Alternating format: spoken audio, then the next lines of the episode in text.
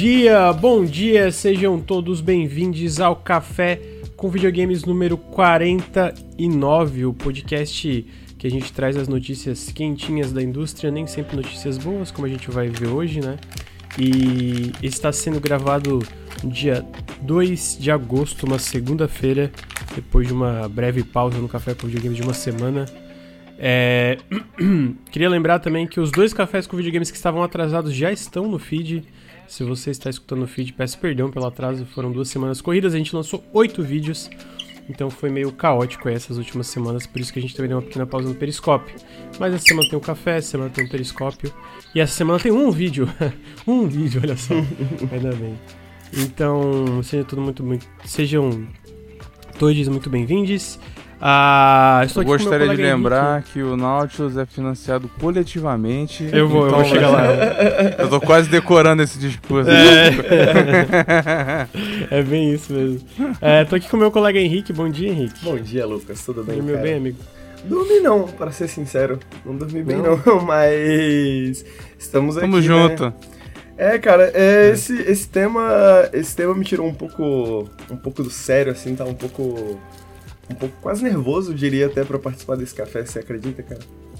Não acredito, é, é revoltante, né? Tipo, não é a primeira vez, mas é, não, é, não vai ser a última, mas sempre é revoltante. Né? Ah, não, mas até nervoso no sentido de, tipo, putz, hoje a gente tem que. Né, hoje não dá, ah, hoje né? não dá nem para fazer aquelas piadinhas, né?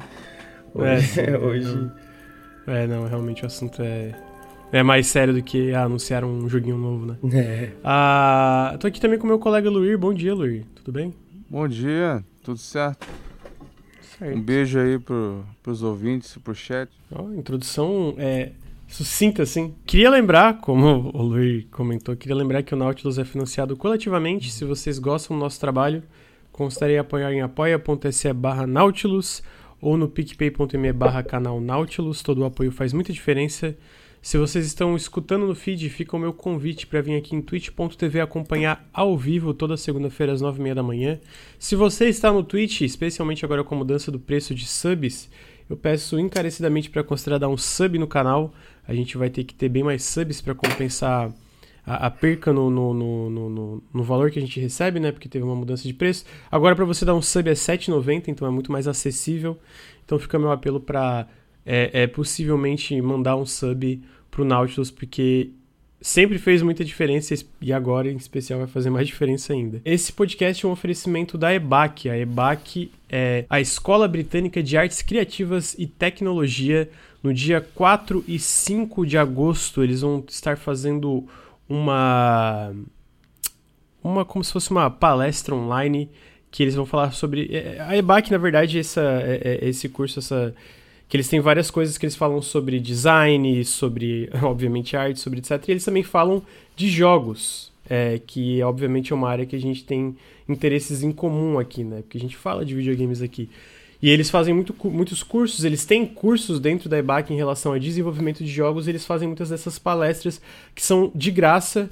É, se vocês da exclamação EBAC, exclamação EBAC, vocês vão ter um, um bit.ly que vai levar vocês para o link dessa palestra, que vocês podem é, ativar o lembrete para assistir.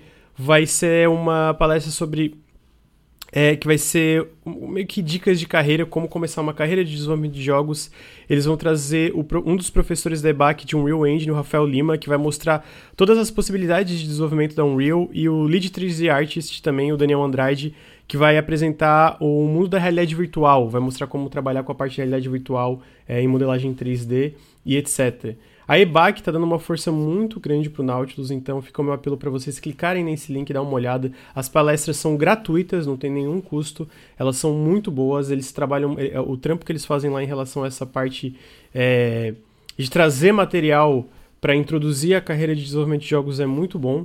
Então fica o meu apelo para vocês darem uma. Clique, cliquem no link, deem uma olhada. Se você está escutando no feed, fica o meu apelo para ir na descrição do podcast, clicar no link também para conferir esse curso gratuito que vai ter. Vai ser 4 e 5 de agosto, a partir das 19 horas. Se você está assistindo no, ao vivo agora, tá, tá rolando um QR Code na tela. Ele tá aparecendo de a cada 5 minutos ele aparece e fica uns 30 segundos na tela.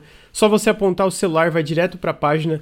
Gente, faz muita diferença, muita diferença mesmo. É a terceira, terceira vez que eles estão fazendo essa, esse oferecimento da EBAC aqui. É um trampo muito massa, eles estão ajudando o Nautilus e o trabalho deles é bom. A gente está divulgando e falando porque o trampo deles é bom, que faz muito sentido com o que, a gente fala em relação ao desenvolvimento de jogos. A gente fala muito de desenvolvimento de jogos aqui e eu sei que tem muita gente interessada na parte de desenvolvimento de jogos. Então, de novo, exclamação EBAC, E-B-A-C. Vocês vão ter um link que vai ter esse curso, vai rolar dia 4 e 5 a partir das 19 horas. E é, esse podcast é um oferecimento da BAC, então eles estão ajudando muito a gente. Mesmo um tema sério como esse, não é, é, é, é ter, ter, esse oferecimento, ter esse apoio, né? Então ajuda muito a gente. E se vocês derem uma olhada, irem lá conferirem, também é, não só vai ser legal se vocês têm interesse no tema do. No, nos temas que estão rolando ali no curso gratuito, como também vai ajudar o Nautilus a ter mais oportunidades como essa. Então cliquem no link, dêem uma olhada, confiram o curso se interessa a vocês, que ajuda demais a gente. Um, queria agradecer rapidamente os subs que tiveram enquanto eu estava falando. Foi o Blind Dragon BR, muito obrigado pelos 4 meses de sub. Blood Garmin, muito obrigado pelo Prime, primeiro Prime no canal. Cris X Oliveira, muito obrigado pelos 4 meses de Prime. Vladersons, muito obrigado pelos 13 meses de Prime. E antes da gente entrar Power, Power, Power Otaku deu dois meses de sub também, muito obrigado. Drosofila, muito obrigado pelo primeiro Prime no canal. É, de novo, bonde. reforçando. Oi? Olha o bonde de sub. É, o bonde de sub. De novo, reforçando, exclamação EBAC. Gente, muita diferença. Dê uma olhada, cliquem no link, confiram, dê uma olhadinha no curso. É, talvez ativem lá para é, o o, o, lembrete que vai ter, né? Ah, Inscrevam-se para assistir, que é para desbloquear o potencial da Unreal Engine, né? Que eles vão mostrar como, como trabalhar, como entrar na parte de carreira, é, é, como iniciar a parte de trabalhos dentro da Unreal Engine. E eles sempre dão muitas dicas legais em relação à carreira de desenvolvimento de jogos. Com isso, eu acho que a gente pode entrar dentro do tema principal Antes do podcast. de entrar no tema, Diga. que é um clima, né? Negócio mais tenso eu gostaria de me retratar com o chat. Até Diga. porque tá saindo o podcast anterior agora, a galera vai ver. É, eu debochei aqui, né, de... Eu exagerando um pouco, né, mas eu... Eu zoei o Final Fantasy XIV. Aí teve tá a campanha, a campanha de login gratuito para quem já tinha o jogo, né, 14 dias. Tem o trial também de graça para quem não tem. Eu fui, joguei esses 14 dias, viciei, comprei expansão, tô aí. Inclusive, eu, eu debochei especificamente da história e tô gostando da história agora. Então, é ironia, grande ironia aí. Mas enfim, né, eu agradeço ao chat aí. O, chat que me fez fazer isso, porque o chat, né, jurou de pé junto que eu tava errado, que tava muito melhor. Né? De, ó, eu ainda mantenho algumas coisas, tá? Porque eu, na minha época não, não tinha muita coisa que tem agora, mas enfim. Fica aí, eu tô eu retiro muito do que eu disse. Então tá aí, retratação de Luir ao vivaço. É, mas a gente vai falar sobre joguinhos e felizmente não é coisinha legal, tipo joguinho bom, joguinho ruim é para quem não sabe, é, no dia 20 de julho, a Activision Blizzard foi processada pelo governo da Califórnia, especificamente o departamento que eu não sei traduzir, talvez alguém que possa me ajudar, de Fair Employment and Housing, por um ambiente de trabalho de. É, me ajuda também aqui, Henrique. Frat boy é, é, aquela coisa de. Essa coisa meio de. Fret é essas fraternidades de faculdade, né? Essa Isso. coisa meio filme americano que a gente vê assim, né? Sim, exatamente. Essa fraternidade, então, tipo, de, de garotos ali. Né, Filme né, estadunidense, só pra deixar mais claro. Uhum. É, que foi, e é, fomentando uma cultura tóxica que resulta em assédio e abuso contra principalmente é, mulheres. Eles apontam coisas. Né, dentro desse processo, o governo da Califórnia aponta coisas como falta de mulheres na liderança da publisher, dificuldade em elas ganharem promoções, discrepâncias enormes entre o nível executivo de mulheres e homens, e que mulheres não apenas levam mais tempo para ganharem promoções, como são demitidas mais facilmente e mais rapidamente. E a gente vai entrar em alguns dos exemplos e algumas coisas que de fato acontecem lá dentro.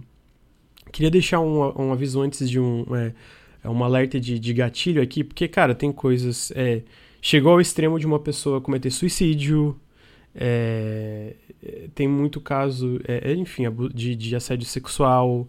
Tem umas coisas assim absurdas, assim, tipo, é absurdo o que, que acontece lá dentro da Blizzard e da Activision, são duas empresas nojentas, assim, é, é, é, é bizarro o que, que acontece lá, tipo assim, cara, não, não tem, não tem explicativa, não tem é,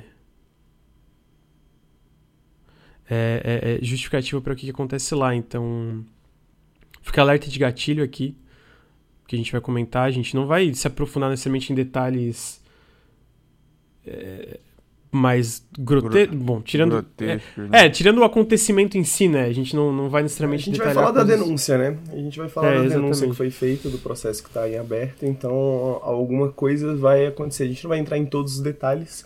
Caso é você queira detalhe os detalhes grotescos, é, você pode ler a. Você pode ler a Caso, e caso você entenda inglês, né? Você pode ler o processo, você pode ler alguma coisa em relação ao processo. Tem mas... resumos, tem o documento e tal. É. Só para dar um contexto, né? Esse departamento ele não é ele não é padrão, né, no governo lá. Tipo, é uma coisa que a Califórnia tem e tem é uma organização muito antiga. é uma organização de direitos civis. Né? Eu acho que ela é uma das maiores dos Estados Unidos e ela é uma agência pública que ela é justamente focada em lutar contra a discriminação, né? Pelo nome você vê originalmente por questões de emprego e de moradia, que existia muito, né, discriminação, especialmente na época que foi criado, lá nos anos 50, 60, discriminação racial, né, em, em emprego e moradia, é, discriminação e questões de assédio que eles também lidam hoje, todo tipo de discriminação. É. Então, assim, eles. E eles têm um histórico forte, eles têm um peso e tal. Isso aí foi.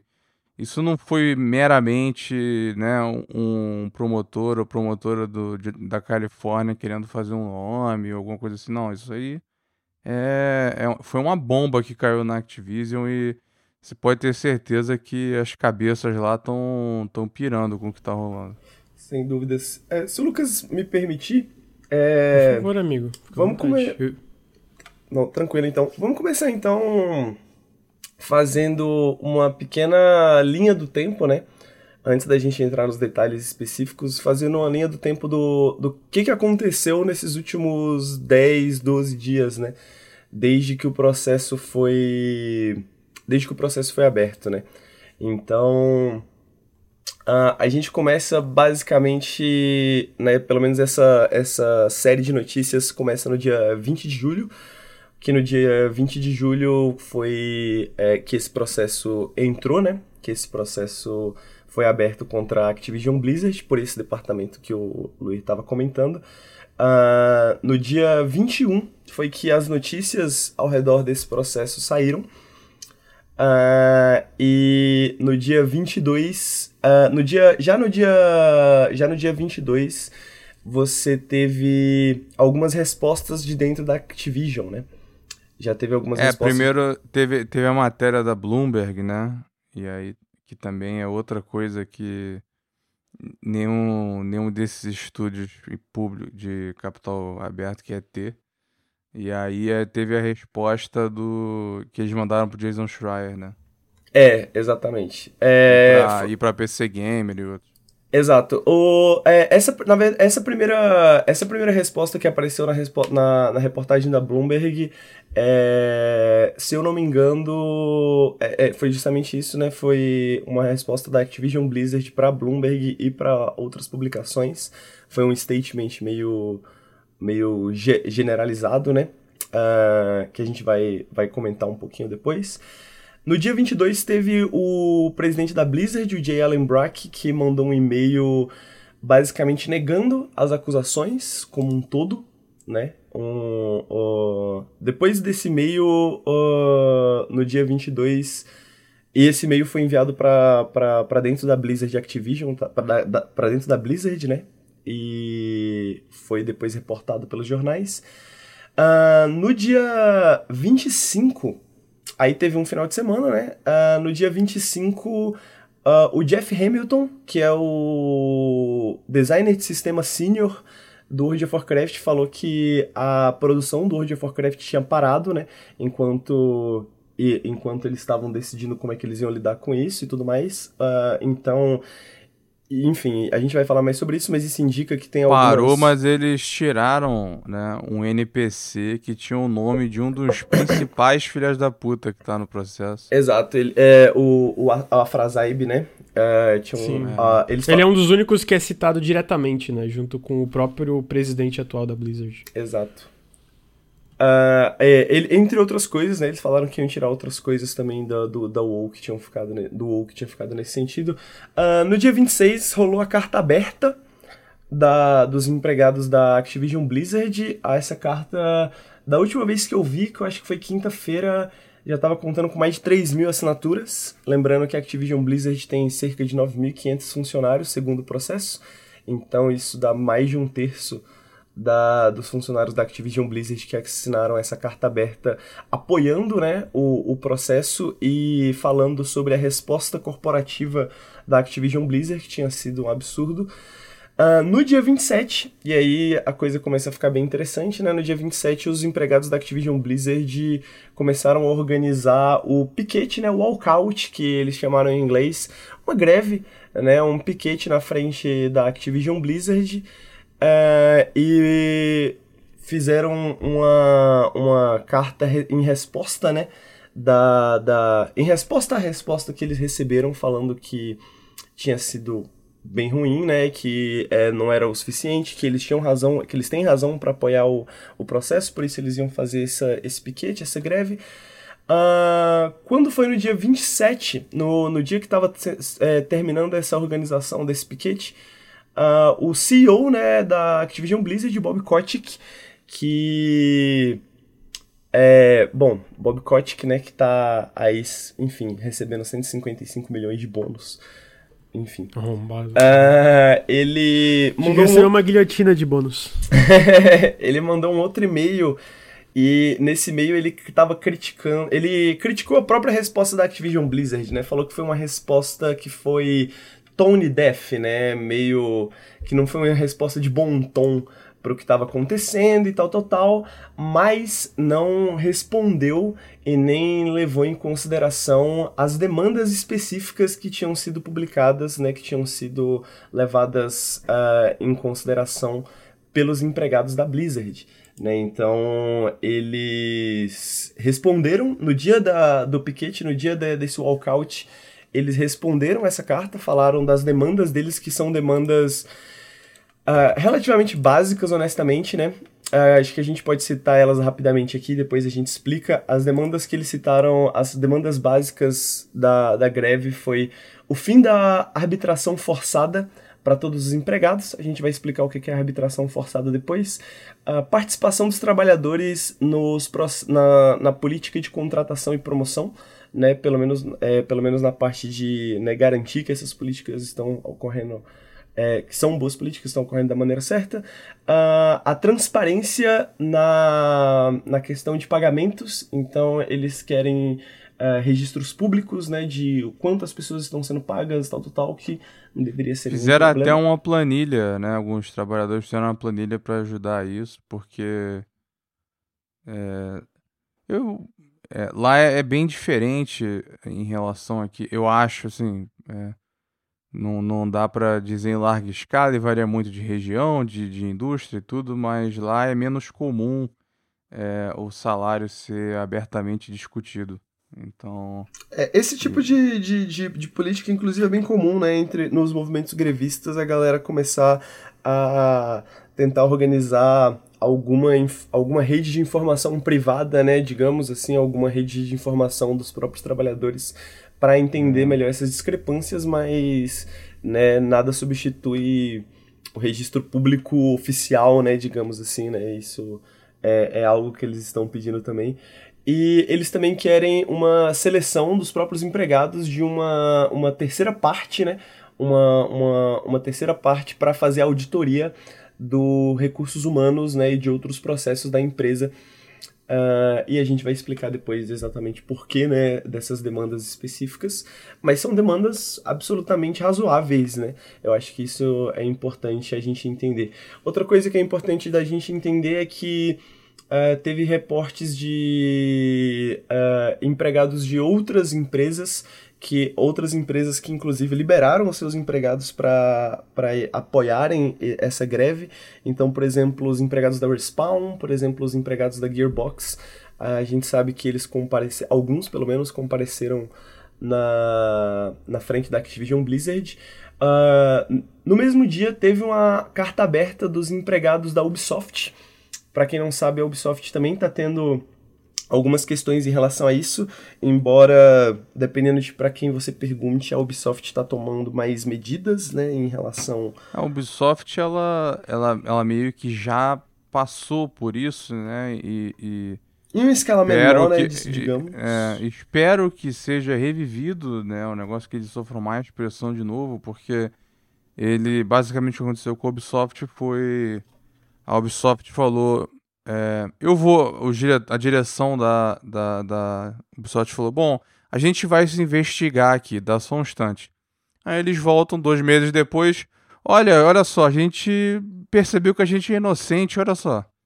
Então, tá, vai ficar do jeito que tá mesmo. É isso, não mudou nada. Exato. A própria, a própria carta de apoio dos empregados da Ubisoft comenta sobre isso, né? Fala sobre essa questão de que uh, os esforços da, da Ubisoft não, não têm sido suficientes, né? Que eles querem ver uns esforços mais ativos. Uh... Só um adendo que dá mais raiva. O Yves Guillemot ganhou uma nota participando da investigação. O CEO da empresa fez dinheiro investigando os comparsas dele e declarando eles inocentes. Ganhou um bônus. Olha só. Então, aí você vê. Nesse mesmo dia a, a, saiu uma outra reportagem da, da Kotaku falando sobre a suíte Cosby, que foi citada no processo. A gente vai falar mais sobre isso depois. No dia 29 foi aberta uma segunda investigação. Essa é uma investigação privada dos acionistas uh, contra a Activision Blizzard. Né? Eles estão investigando para descobrir se a Activision Blizzard cometeu algum crime, algum crime em relação às, às leis de, de trading, né? Por não, por não falar para os acionistas uh, ou sobre todos os detalhes da investigação que estava acontecendo, né? Uh, que culminou né, no processo em si. Uh, no dia 29 teve o, o, a, a, a resposta da Ubisoft, né? Como eu falei. Teve uma resposta final no dia 30 do, da, do pessoal que assinou a carta da Ubisoft, né, falando sobre que eles estão cientes de que a empresa tem, tem feito algumas melhoras, mas que não tem sido o suficiente, né, deixando isso bem mais claro.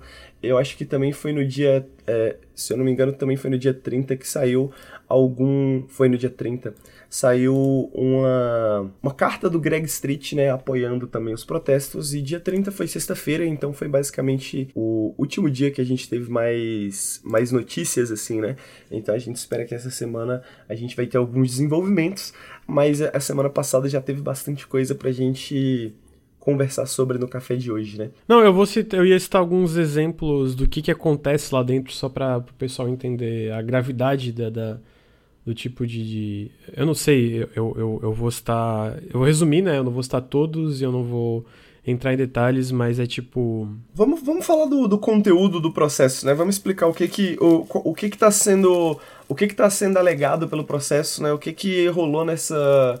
Né? É, para quem não sabe, o departamento de Fair Employment and Housing ele tá investigando a Blizzard Activision já há dois anos, né? Então, e isso dentro da empresa, né? Eles estão investigando dentro da empresa porque é, é importante para essas empresas mostrarem boa fé, né? No sentido de auxiliar e cooperar nessas investigações. Então, eles estão há dois anos conversando com pessoas, pegando depoimentos, uh, investigando documentos, investigando registros, etc, etc, etc. E depois desses dois anos, culminou nessa, nessa, nesse processo. Vamos falar do conteúdo das acusações e aí depois a gente fala um pouquinho mais do que o Luiz estava comentando também da, do impacto, né? Da importância desse departamento e da, de por que, que é, é interessante este departamento especificamente estar fazendo este processo, né? Uhum. É, o, o, o, processo cita coisas. Isso de, tá dentro. É, tem, tem muita coisa dentro do processo, mas alguns dos exemplos mais públicos, assim, né, que foram divulgados inclusive em site de jogos, é que dentro do próprio escritório, mulheres são é, é, é submetidas a uma coisa chamada cube crawls, eu não sei como traduzir isso, não sei se o Henrique necessariamente sabe, onde é, funcionários... É, é, é, como se fosse é, se, engatinhar por cubículos, basicamente. É, basicamente indo de cubículo em cubículo. Bêbados, é, né? Muitas vezes. Bêbados é. e, que, e engajando em comportamentos inapropriados, obviamente com, com, com funcionárias mulheres, né? Então, é, homens iam chegar, tipo, de acordo com, com, com o negócio. É, orgulhosos, né? Chegar de ressaca, é, jogar videogames por longos períodos de tempos, enquanto eles delegavam o trabalho e responsabilidade para funcionárias mulheres. É, é, falariam sobre. É, é, é, Funcionárias que ganhavam menos, trabalhavam mais, não eram promovidas. Trabalhavam mais. Né? ficavam falando abertamente sobre coisas é, coisas sexuais no geral. Piadas é, falar estupro. abertamente sobre os, os, corpos, os corpos das mulheres do trabalho e fazendo é, piadas em relação a coisas como estupro, por exemplo, né?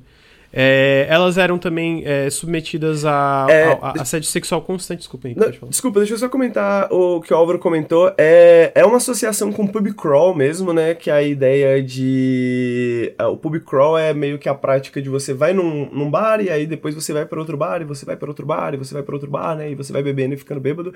E eles colocaram esse nome, né? Esse nome ele é colocado com entre aspas, né? Porque era um nome que os tanto os funcionários que reclamaram disso utilizavam quanto a linguagem que os próprios funcionários que praticavam isso uh, usavam, mas eles literalmente engatinhavam, tá, Álvaro? Isso tá no processo que eles literalmente é, engatinhavam no chão e, e, e, e, iam para os cubículos das funcionárias para assediá-las, tá? É isso, né? Então, é, em seguida fala sobre como elas eram submetidas a assédio sexual constante, é, incluindo, tipo, ter que ficar toda hora, tipo, mandando, tipo, sai, sai daqui, sabe, pros caras que vinham dentro do, dos cubículos delas, dentro desses cube crawls, né, inclusive sendo tocadas inapropriadamente, tipo, sem nenhuma permissão. Não só nesses cube crawls, como em eventos da empresa, por exemplo, uma festa de Natal. Executivos de ranking alto e, e, e criadores, tipo, lead designer, diretor e essas coisas, não só isso, como executivos em si da empresa, também participavam desse tipo de comportamento. Aí eu, eu não sei se eu cito, mas um exemplo mais extremo disso envolveu até uma funcionária, chegando ao caso extremo, que daí talvez eu acho melhor quem quer ir atrás do que eu falar abertamente o que aconteceu. Mas um desses casos extremos, uma funcionária em um desses eventos acabou cometendo suicídio. É, só pra deixar claro, uh, ela cometeu suicídio numa viagem a trabalho que ela estava fazendo com um supervisor com quem ela estava tendo uma relação né? É, a, a natureza dessa relação vocês podem imaginar, porque ele, afinal de contas, ele era chefe dela, né? E semanas antes desse, desse suicídio, a, fotos íntimas dela tinham sido compartilhadas na festa, na festa corporativa de Natal, se eu não estou enganado. E algumas semanas, do, algumas semanas depois rolou essa viagem e, consequentemente, o suicídio. E a polícia foi envolvida, né? Porque foi um caso de suicídio, ela se suicidou no hotel e encontraram itens de natureza sexual junto com o, a pessoa que estava viajando, tipo coisas horrorosas, assim. Então. Eu imagino que tenha sido mais ou menos por aí que esse departamento se envolveu, né? Quando, quando chega a esse ponto, o buraco é mais embaixo. Deve ter começado ali a investigação. É, por isso que eu falei que é, no começo é, alerta é, de gatilho e tal, porque realmente tinha umas coisas é, extremas, né, que aconteceram lá dentro e ainda acontecem, né, provavelmente. Então a gente vai continuar falando é. algumas coisas para deixar Só para claro de deixar claro também uma coisa, é, o que infelizmente, né, porque eu sei que a Blizzard ela ela tem um grande legado né, na indústria, uma grande legião de fãs. Queria que frisar que com, com toda essa polêmica e com todos os relatos ficou claro que isso não é uma coisa recente. Não, não é só da época da, da Activision Blizzard, né?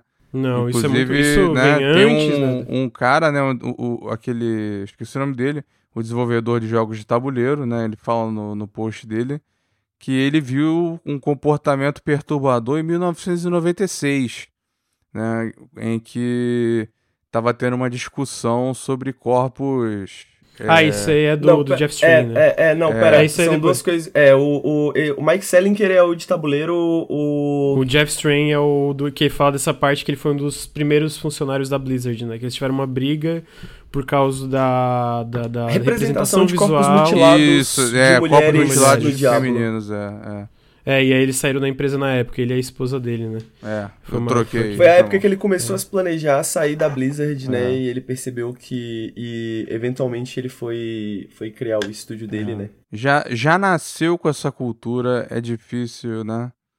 Imaginar que fosse mudar. Essa cultura vem de cima. É, é foda, eu acho muito delicado falar, especialmente do caso da, da- da- do caso extremo que a gente citou, mas é importante frisar o tipo de coisa que aconteceu lá dentro, né? O, o, o, o, o- extremo que, que, que isso chegou, e cara, com certeza não é uma coisa exclusiva da Activision Blizzard. A gente tá citando, tá saindo tudo isso da Activision Blizzard. É, a gente viu outros processos em relação a outras empresas, os- talvez os exemplos mais grotescos estão saindo da Activision Blizzard, mas é porque tá tendo uma, uma investigação do governo dentro da Activision Blizzard. Eu tenho certeza, talvez é, é, não, é, é, não coisas assim, mas se tivessem é, investigações mais severas, de, de- de- de, sabe, tipo, que nem, que nem esse braço do governo da Califórnia investigando outras empresas conhecidas publicamente por comportamentos tóxicos, né, com culturas tóxicas dentro da empresa, eu tenho certeza que a gente veria outros exemplos, porque é uma coisa endêmica da indústria, esse tipo de, de, de abuso e de, de discrepância em relação a como mulheres são tratadas dentro da indústria, né? É só pra fazer um, er- um breve ramos, eu falei mais cedo, eu citei uma, um- uma, uma declaração do Greg Street, eu confundi, não era o Greg Street, tá? O Greg Street, ele tá trabalhando na Riot, ele tá, inclusive, envolvido na, nas acusações, né? Ele foi, é, ele... Ele tá relacionado, né, às acusações que foram feitas, a gente vai falar um pouquinho mais delas depois. Ah, mas eu tava querendo falar, na verdade, desse desenvolvedor que saiu da Blizzard, né, e criou sua própria empresa que tava chamando o pessoal pra se sindicalizar, o pessoal da empresa dele. Mas, mas, é, antes disso, só falar que também é, é, eles citam outros exemplos de discrepância de comportamento. Eles citam, por exemplo, é, mulheres sendo avaliadas negativamente pelos seus superiores, superiores quando elas estavam em maternity leave. Meu Deus, como é que é? Licença maternidade. Licença maternidade, obrigado. É, só da Mulheres, mulheres que não foram promovidas porque é, e, e alegaram, né, para elas que elas não seriam promovidas porque elas poderiam se tornar mães e elas poderiam gostar, né, de serem mães, por exemplo. Ah, é, Tem aquele acho que- caso da mulher, da mulher negra também, né? Que ela foi pedir um tempo, um tempo de férias, né, enquanto os homens que faziam essa cultura tiravam o tempo livremente, ficavam jogando e bebendo no trabalho. Ela foi pedir, teve que o cara, né, o, o gerente dela exigiu um texto de uma página explicando por que, que ela ia tirar férias e o que, que ela ia fazer. Então você vê a diferença. Ela já estava lá há um tempo, né? uma folga, né, que ela ia tirar pra... queria só é, uma folga. Não era nem férias, né? Era só tirar um- alguns dias. E eu acho que é interessante a gente citar que a, a acusação ela é bem interessante no sentido de que ela, é- ela fala de assédio sexual generalizado, né, pela, principalmente pelo lado corporativo, e eles deixam isso bem claro, né, que, que é algo, um problema de que vem da liderança para baixo, né, Ah, e também de vários problemas de disparidade, né, como a gente falou, que e inclusive não é só uma questão que acho que é bem importante notar, não é só uma questão de salários diferentes, né? Então você tem salários diferentes para pessoas que estão exercendo a mesma função, porque uma dessas pessoas é uma mulher e outro é um homem. Ah, a gente tem promoção de homens com menos senioridade, né? Então, há casos de mulheres foram contratadas e um ano depois, dois anos depois, um cara é contratado para exercer a mesma função e ele não, não consegue, né? Uma cobrança muito maior na, em relação aos projetos, né? Em relação aos, ao trabalho das mulheres, eh, especialmente mulheres negras, né? Como o Luir comentou, e isso é algo que o processo deixa bem explícito também.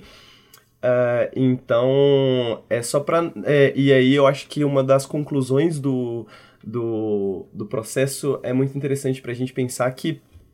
Por mais que existam vários casos individuais e vários exemplos individuais que são citados, né, e eles nem citam, falam, eles nem falam de todos os exemplos que eles têm, eles só citam alguns dos exemplos que eles têm para apoiar os argumentos que eles colocam no processo. Uh, mas eles concluem que é um problema sistêmico dentro da dentro da Activision Blizzard. E é por isso que eles, eles veem como necessário a intervenção desse departamento. Porque a gente vai falar mais sobre isso, mas esse departamento ele pega cerca de 20 a 30, 40 casos por ano, né, de milhares e milhares de reclamações, de dezenas de milhares de reclamações que eles recebem, né? Então, por mais que o volume de reclamações tenha sido muito grande, né, o que provavelmente foi, como a gente, porque a gente consegue imaginar o tipo de vários funcionários, né, que saíram ao longo da, da dos anos da empresa e, e descontentes, né? E mas mesmo assim eles só pegam alguns casos específicos, né? Eles pegam alguns casos específicos grandes, né? É, é, casos grandes que eles consideram que seria muito difícil, por exemplo, você uh, ir atrás legalmente é, de maneira eficiente, né? Se você fosse, se fosse, por exemplo, um caso privado, né? Se fosse, por exemplo, algum indivíduo, né? Então eles consideram, pelo fato do, da, da, desses problemas serem sistêmicos dentro da Blizzard, eles consideram que eles precisam se envolver porque precisa ser uma, uma resposta sistêmica a isso, né? Precisa ser uma resposta de todo o sistema. Então não, não, não, não basta que alguns funcionários, né? Uh, descontentes, por exemplo, uh, processassem a empresa. O que, e, e, a gente vai falar de arbitração forçada também, que é, é, é um bom ponto para quebrar aqueles argumentos mais liberais de tipo assim, poxa, as pessoas podem processar, as pessoas podem sair da empresa e ir para outros empregos, né, e tal, tal, tal. E não é bem assim, né? Não é, não é, é outra coisa assim. também importante lembrar é que a Califórnia, apesar de ser um estado é, majoritariamente, esmagadoramente democrático, democrata e, e, e, ser progressista em relação aos outros e tal, ele ainda tem uma questão trabalhista que é muito ruim, é que se chama at will employment, é, ou seja, a empresa tem o direito de mandar alguém embora a qualquer momento, por qualquer motivo que seja, não precisa explicar, não precisa ter causa, não precisa ter nada. Então, por isso que é muito fácil para a Blizzard fazer esse tipo de coisa, entre vários outros estúdios. É, não é só a Blizzard na Califórnia que faz uso disso, né? Você não é obrigado a ter isso na, na, no código da sua empresa, mas a Activision Blizzard é assim. Então você pega, por exemplo, como teve há dois anos, né? Aquela demissão de 800 pessoas, anos antes teve mais de 200, ano passado teve mais de 200. Então não tem... É a única coisa que protege é que a Califórnia não permite que você tenha cláusulas de não competição, né? aquela cláusula de que você não pode sair para um competidor, a menos que você seja alguém sócio da empresa, enfim, só para dar um contexto. É, e eu acho que esse é o, é o caso, né? Também a, a, a própria denúncia, né? Deixa claro que. O próprio processo deixa claro que Uh, isso é um problema endêmico da indústria, como o Lucas falou, que isso não é um problema só da Activision Blizzard.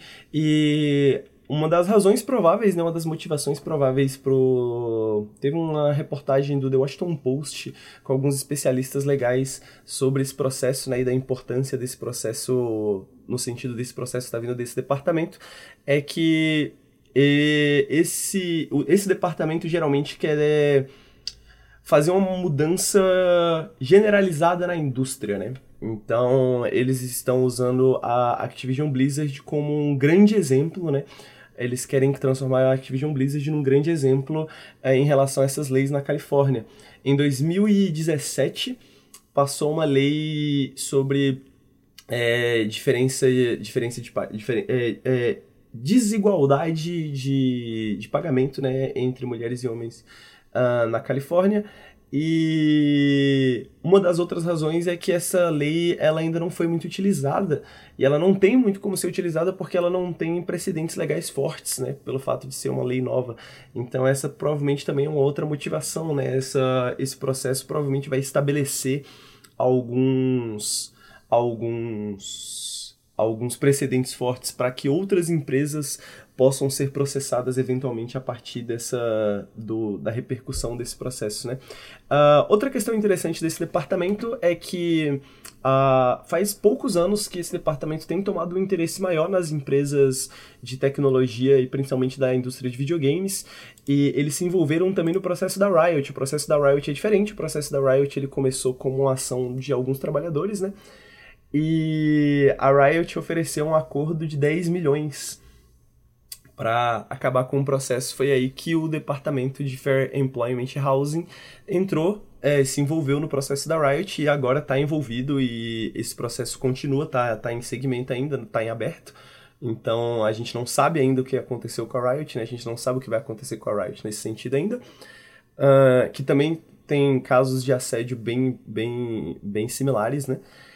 Para quem não conhece. E Teve uma segunda onda de alegações, né, da Riot, mais recente. É, e é, é muito parecido, né? Tipo, esses três casos, Ubisoft, Riot, Blizzard, essa cultura frat boy, o assédio vindo de cima, né? Completa negligência e vista grossa para o benefício deles, a discriminação por gênero e etnia, tudo, tudo muito parecido.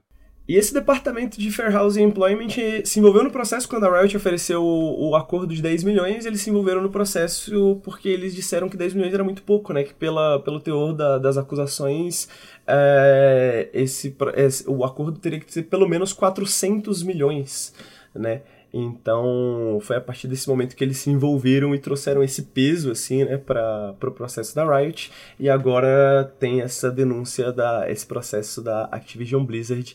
Então, é, é, essa é uma das principais razões pela qual esse caso não está sendo tratado, né, é, é eu acho, que é, é, é, eu acho que é importante entender essa diferença, né? De esse não é um processo de alguns indivíduos privados, né? Esse não é um processo privado de algum, a, alguns funcionários. Esse é um processo de um órgão é, governamental grande, né? Que tem uma, uma importância grande nos Estados Unidos, que inclusive, né? Isso chegou a afetar as ações da Activision Blizzard, etc, né? Uh, e uma das questões interessantes desse processo, pelo fato dele ser um processo de classe, né, ou, ou, ou, seja, qualquer pessoa que se sinta representada pelo processo pode se tornar parte desse processo, oferecer seu depoimento e tal, tal, tal. Uma, uma é, ação coletiva, eu uma acho. Uma ação coletiva. Aqui, não é? é isso, exatamente. Acho que é isso. Pelo fato de ser uma ação coletiva, uh, uma prática muito comum nos contratos de empresas de videogame que permite é, e muitas vezes é, é, um dos processos né, que, que permite esse tipo de situação, que permite esse tipo de cultura, é que existe uma cláusula de arbitração forçada. E essa é uma das demandas dos trabalhadores, que essa cláusula de arbitração forçada seja, seja retirada dos contratos dos novos empregados e dos empregados que já estão lá. O que, que é arbitração forçada? É que caso você tenha alguma se você, por exemplo, tem algum problema empregatício dentro da empresa, você vai pedir demissão e você tem que resolver, por exemplo, você tem que fazer algum acordo, você está pensando em litígio e tal, tal, tal. A cláusula de arbitração forçada demanda, requer que você, é, é, você não pode levar isso para um tribunal, você não pode levar isso para uma corte de justiça. Isso tem que ser resolvido internamente por uma empresa é, e aí vai ser arbitrado por uma empresa escolhida pela Activision Blizzard, né? E existem estudos que demonstram o que é claro, o que é óbvio, o que é lógico, né? Mas eu acho que algumas pessoas precisam ouvir que existem estudos que demonstram isso que a arbitração forçada significa que os empregados recebem muito menos nos acordos, que uh, as acusações muitas vezes sérias são levadas a nada, né, que pessoas de maneira geral são, são uh, enfim, que esses são processos que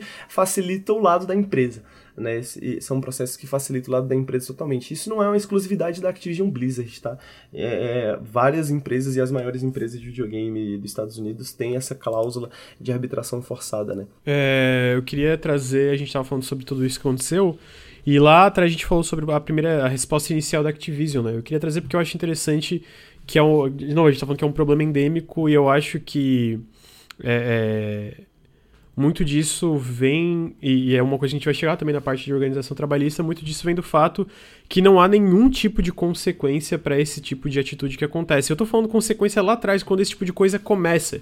Uma piadinha, uma coisa desnecessária, uma coisa ser desagradável, de deixar uma pessoa desconfortável dentro do ambiente de trabalho. Nunca há nenhum tipo de consequência de repercussão dentro da empresa, né? Não é à toa que a gente vai chegar que o Jeff String comenta que lá atrás teve uma discussão muito, que ele chama de catastrófica, em relação à representação de, é, de corpos mutilados dentro de um jogo, corpos mutilados femininos, né? Dentro de um jogo que ele acabou saindo da empresa porque ele viu que não, não dava para ter esse tipo de discussão. Porque se existe é, é, repercussão, se existe é, o que a gente chama. É, é, sabe? Se existe uma prestação de contas, se. É, e, e, e, quando eu falo prestação de contas, eu, não, eu tô falando não nesse extremo, porque obviamente tem que ter, né? Mas eu digo quando existe uma prestação de contas para coisas que começam lá, lá no, na raiz do problema, para onde esse tipo de cultura começa a se formar, esse tipo de coisa nem se forma e a gente não chega onde chegou, né? Então a gente vê isso, a gente vê o, o ponto que chegou quando a, a, a CCO do, do, da Activision, que é a Chief Compliance Officer, né? Que é a, a responsável em relação a relações públicas, a parte de recursos humanos, etc., que é a Fran Townsend, ela publicou a primeira resposta que o próprio Bob Kotick fala que foi tone deaf, né, que parece que não, não leu não leu o que estava acontecendo, não entendeu o que estava acontecendo, onde ela fala que foi um processo mentiroso por parte do governo da Califórnia, que isso não representa a Activision Blizzard do, do presente momento, que é uma mentira, né? A gente sabe que existe coisa atualmente acontecendo lá dentro desse tipo de, é, desse tipo de comportamento, e que é por isso que muitas empresas acabam saindo da Califórnia. Então a resposta foi que não, tá tudo mentira e isso aí é por isso que não, a Califórnia não tem empresa, entendeu? Esse foi a resposta. É, é engraçado que, assim, ela fala, né, numa resposta muito agressiva, né, a resposta foi tão ruim que o Bob Coach que ficou bolado, pra, né, pra você ver o nível do que, que foi a resposta dela, né? E ela fala como se ela tivesse uma experiência antiquíssima na empresa, sendo que ela chegou lá ontem.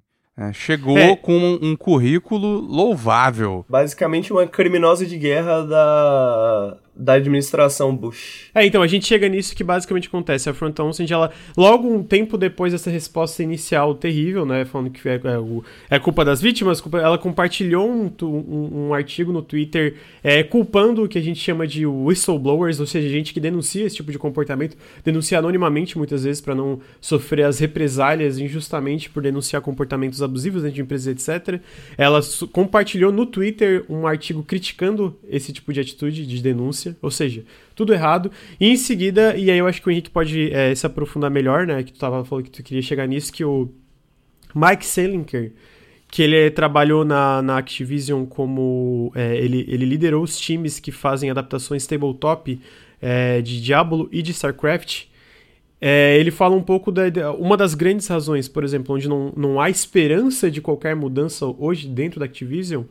É, não que, né, enfim, mas é porque especialmente o, a equipe de executivos que lideram esse tipo de posição em relação a recursos humanos, em relação a, a, a, a prestação de contas e etc. Como o Henrique falou, é, é, é, criminoso de guerra. É tipo assim, a Front Townsend, ela trabalhou na, na administração do Bush. E ela defendia a tortura. Ela era do departamento de, de Homeland Security, né? Que é como se fosse um um departamento de segurança, defesa nacional, né? E depois como conselheira em contra-terrorismo. Então, assim, Envolvida, ela é uma por exemplo, em Abu Ghraib, né? É, uhum, é. Então, assim, é alguém que não gosta de X9, entre aspas, né? Quem, quem denuncia. Né, até sacanagem falar X9, quem simplesmente tem o mínimo de, de, de ética e relata, é, denuncia coisas como o que ela apoia, né? Que é tortura.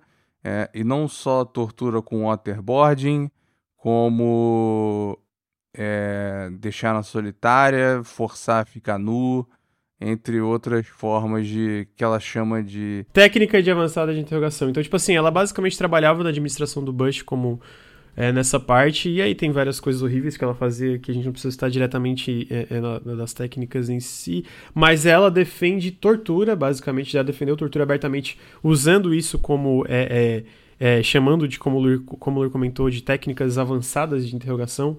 Então, essa é a pessoa que está liderando a parte de recursos humanos é, dentro da Activision Blizzard hoje, mas piora, né? Então, tipo, é, é o, o, fato de ela ser uma da, da, das executivas principais em relação a, a, ao network da, das mulheres dentro da Activision já, já, é uma grande tragédia. Já mostra por que, que não se espera qualquer tipo de, de prestação de contas, por que, que o governo tem que entrar, por que, que é, é necessário organizações entrarem e, e, e, e se, se meterem ali e falar, cara, não, a gente tem que mudar tudo isso aqui, senão isso aqui não vai para frente.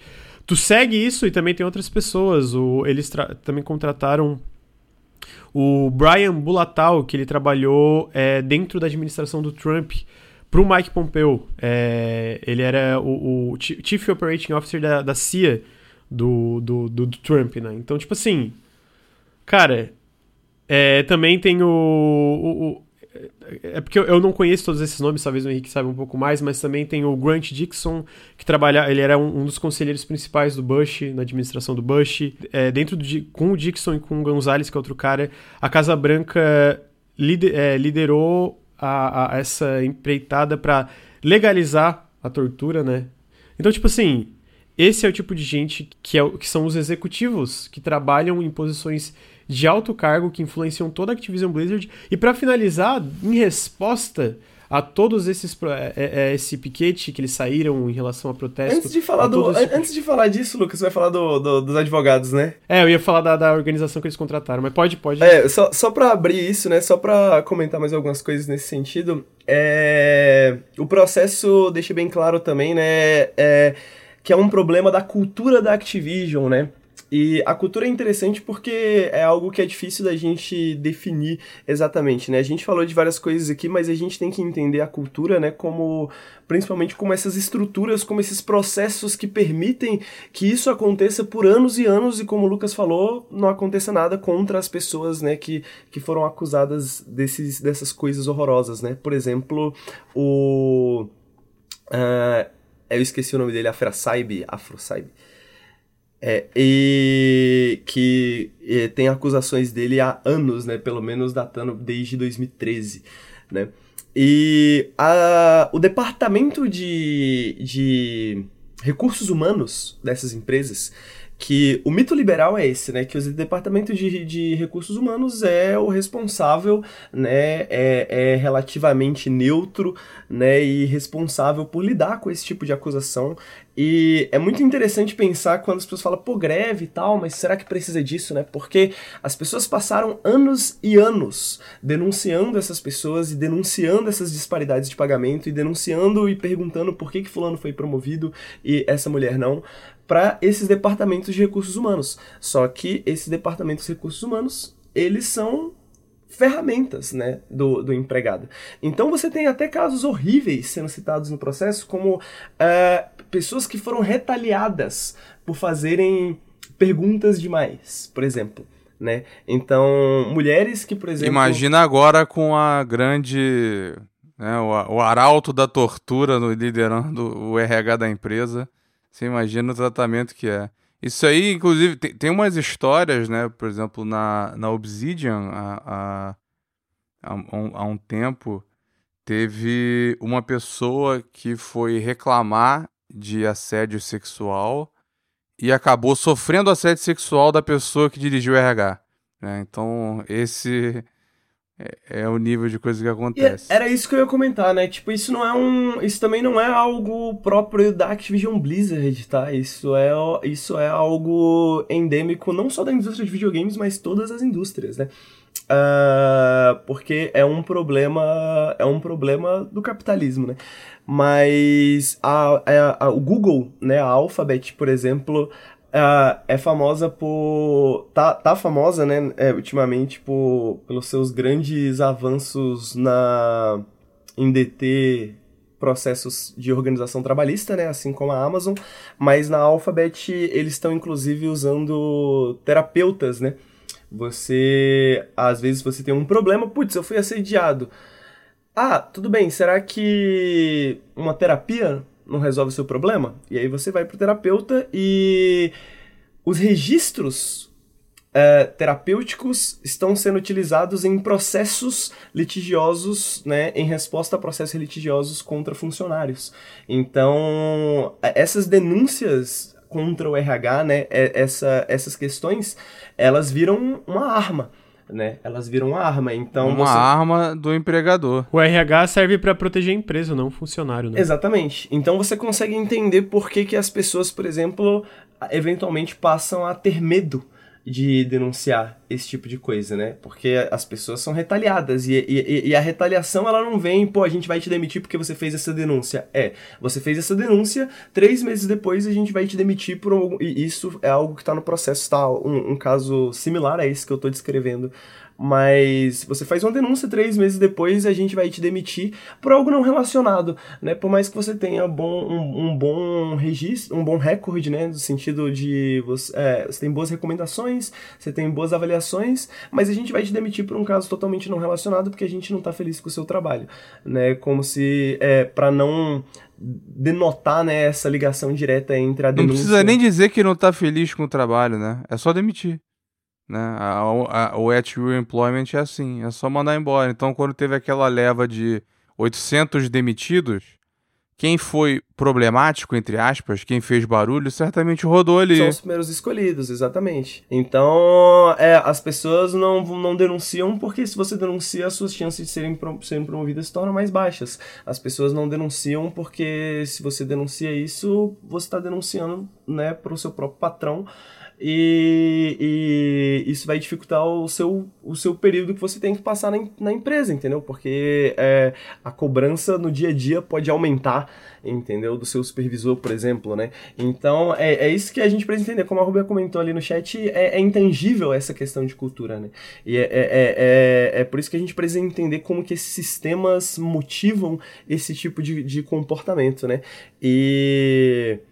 E aí, além de pessoas, além de republicanos e criminosos de guerra no, na parte corporativa da empresa, na numa das cartas de resposta, né, que tava lá, pô, a gente tá fazendo tudo para melhorar, né, e tal, tal, tal, e para ajudar a gente ainda mais a melhorar, a gente vai contratar essa empresa de advocacia, né, que era o que o Lucas ia comentar. É, tipo, basicamente, não é isso, né, é que basicamente em resposta a todos, é, ao piquete, a todo esse é, descontentamento e essas denúncias, eles contrataram a Wilmer Hale, que vai analisar as políticas de RH da Activision Blizzard. Só que a Wilmer Hale, para quem não conhece, é a empresa que está ajudando a Amazon, a Amazon, a Amazon, a, a de, a, a, tá, tá, tá, tá instigando, influenciando e ajudando a Amazon a impedir que os trabalhadores da Amazon é, se, é, se unam para criar sindicatos e organizações trabalhistas para poderem ter uma, um, uma cadeira na mesa ali de conversa em relação à condição com qual eles trabalham dentro da Amazon, né? Essa empresa, como o Lucas falou, é conhecida por union busting, né, que eles chamam nos Estados Unidos,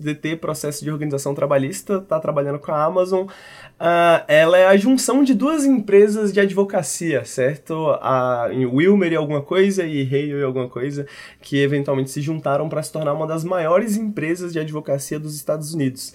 Eles também são conhecidos por defenderem empresas que são acusadas de terem lucrado com trabalho forçado durante o, o regime nazista, uh, bancos suíços que lucraram com a detenção de bens de judeus, por exemplo, no regime nazista. Uh, uma dessas empresas, quando elas ainda eram empresas separadas, defendeu Nixon, no processo de Watergate.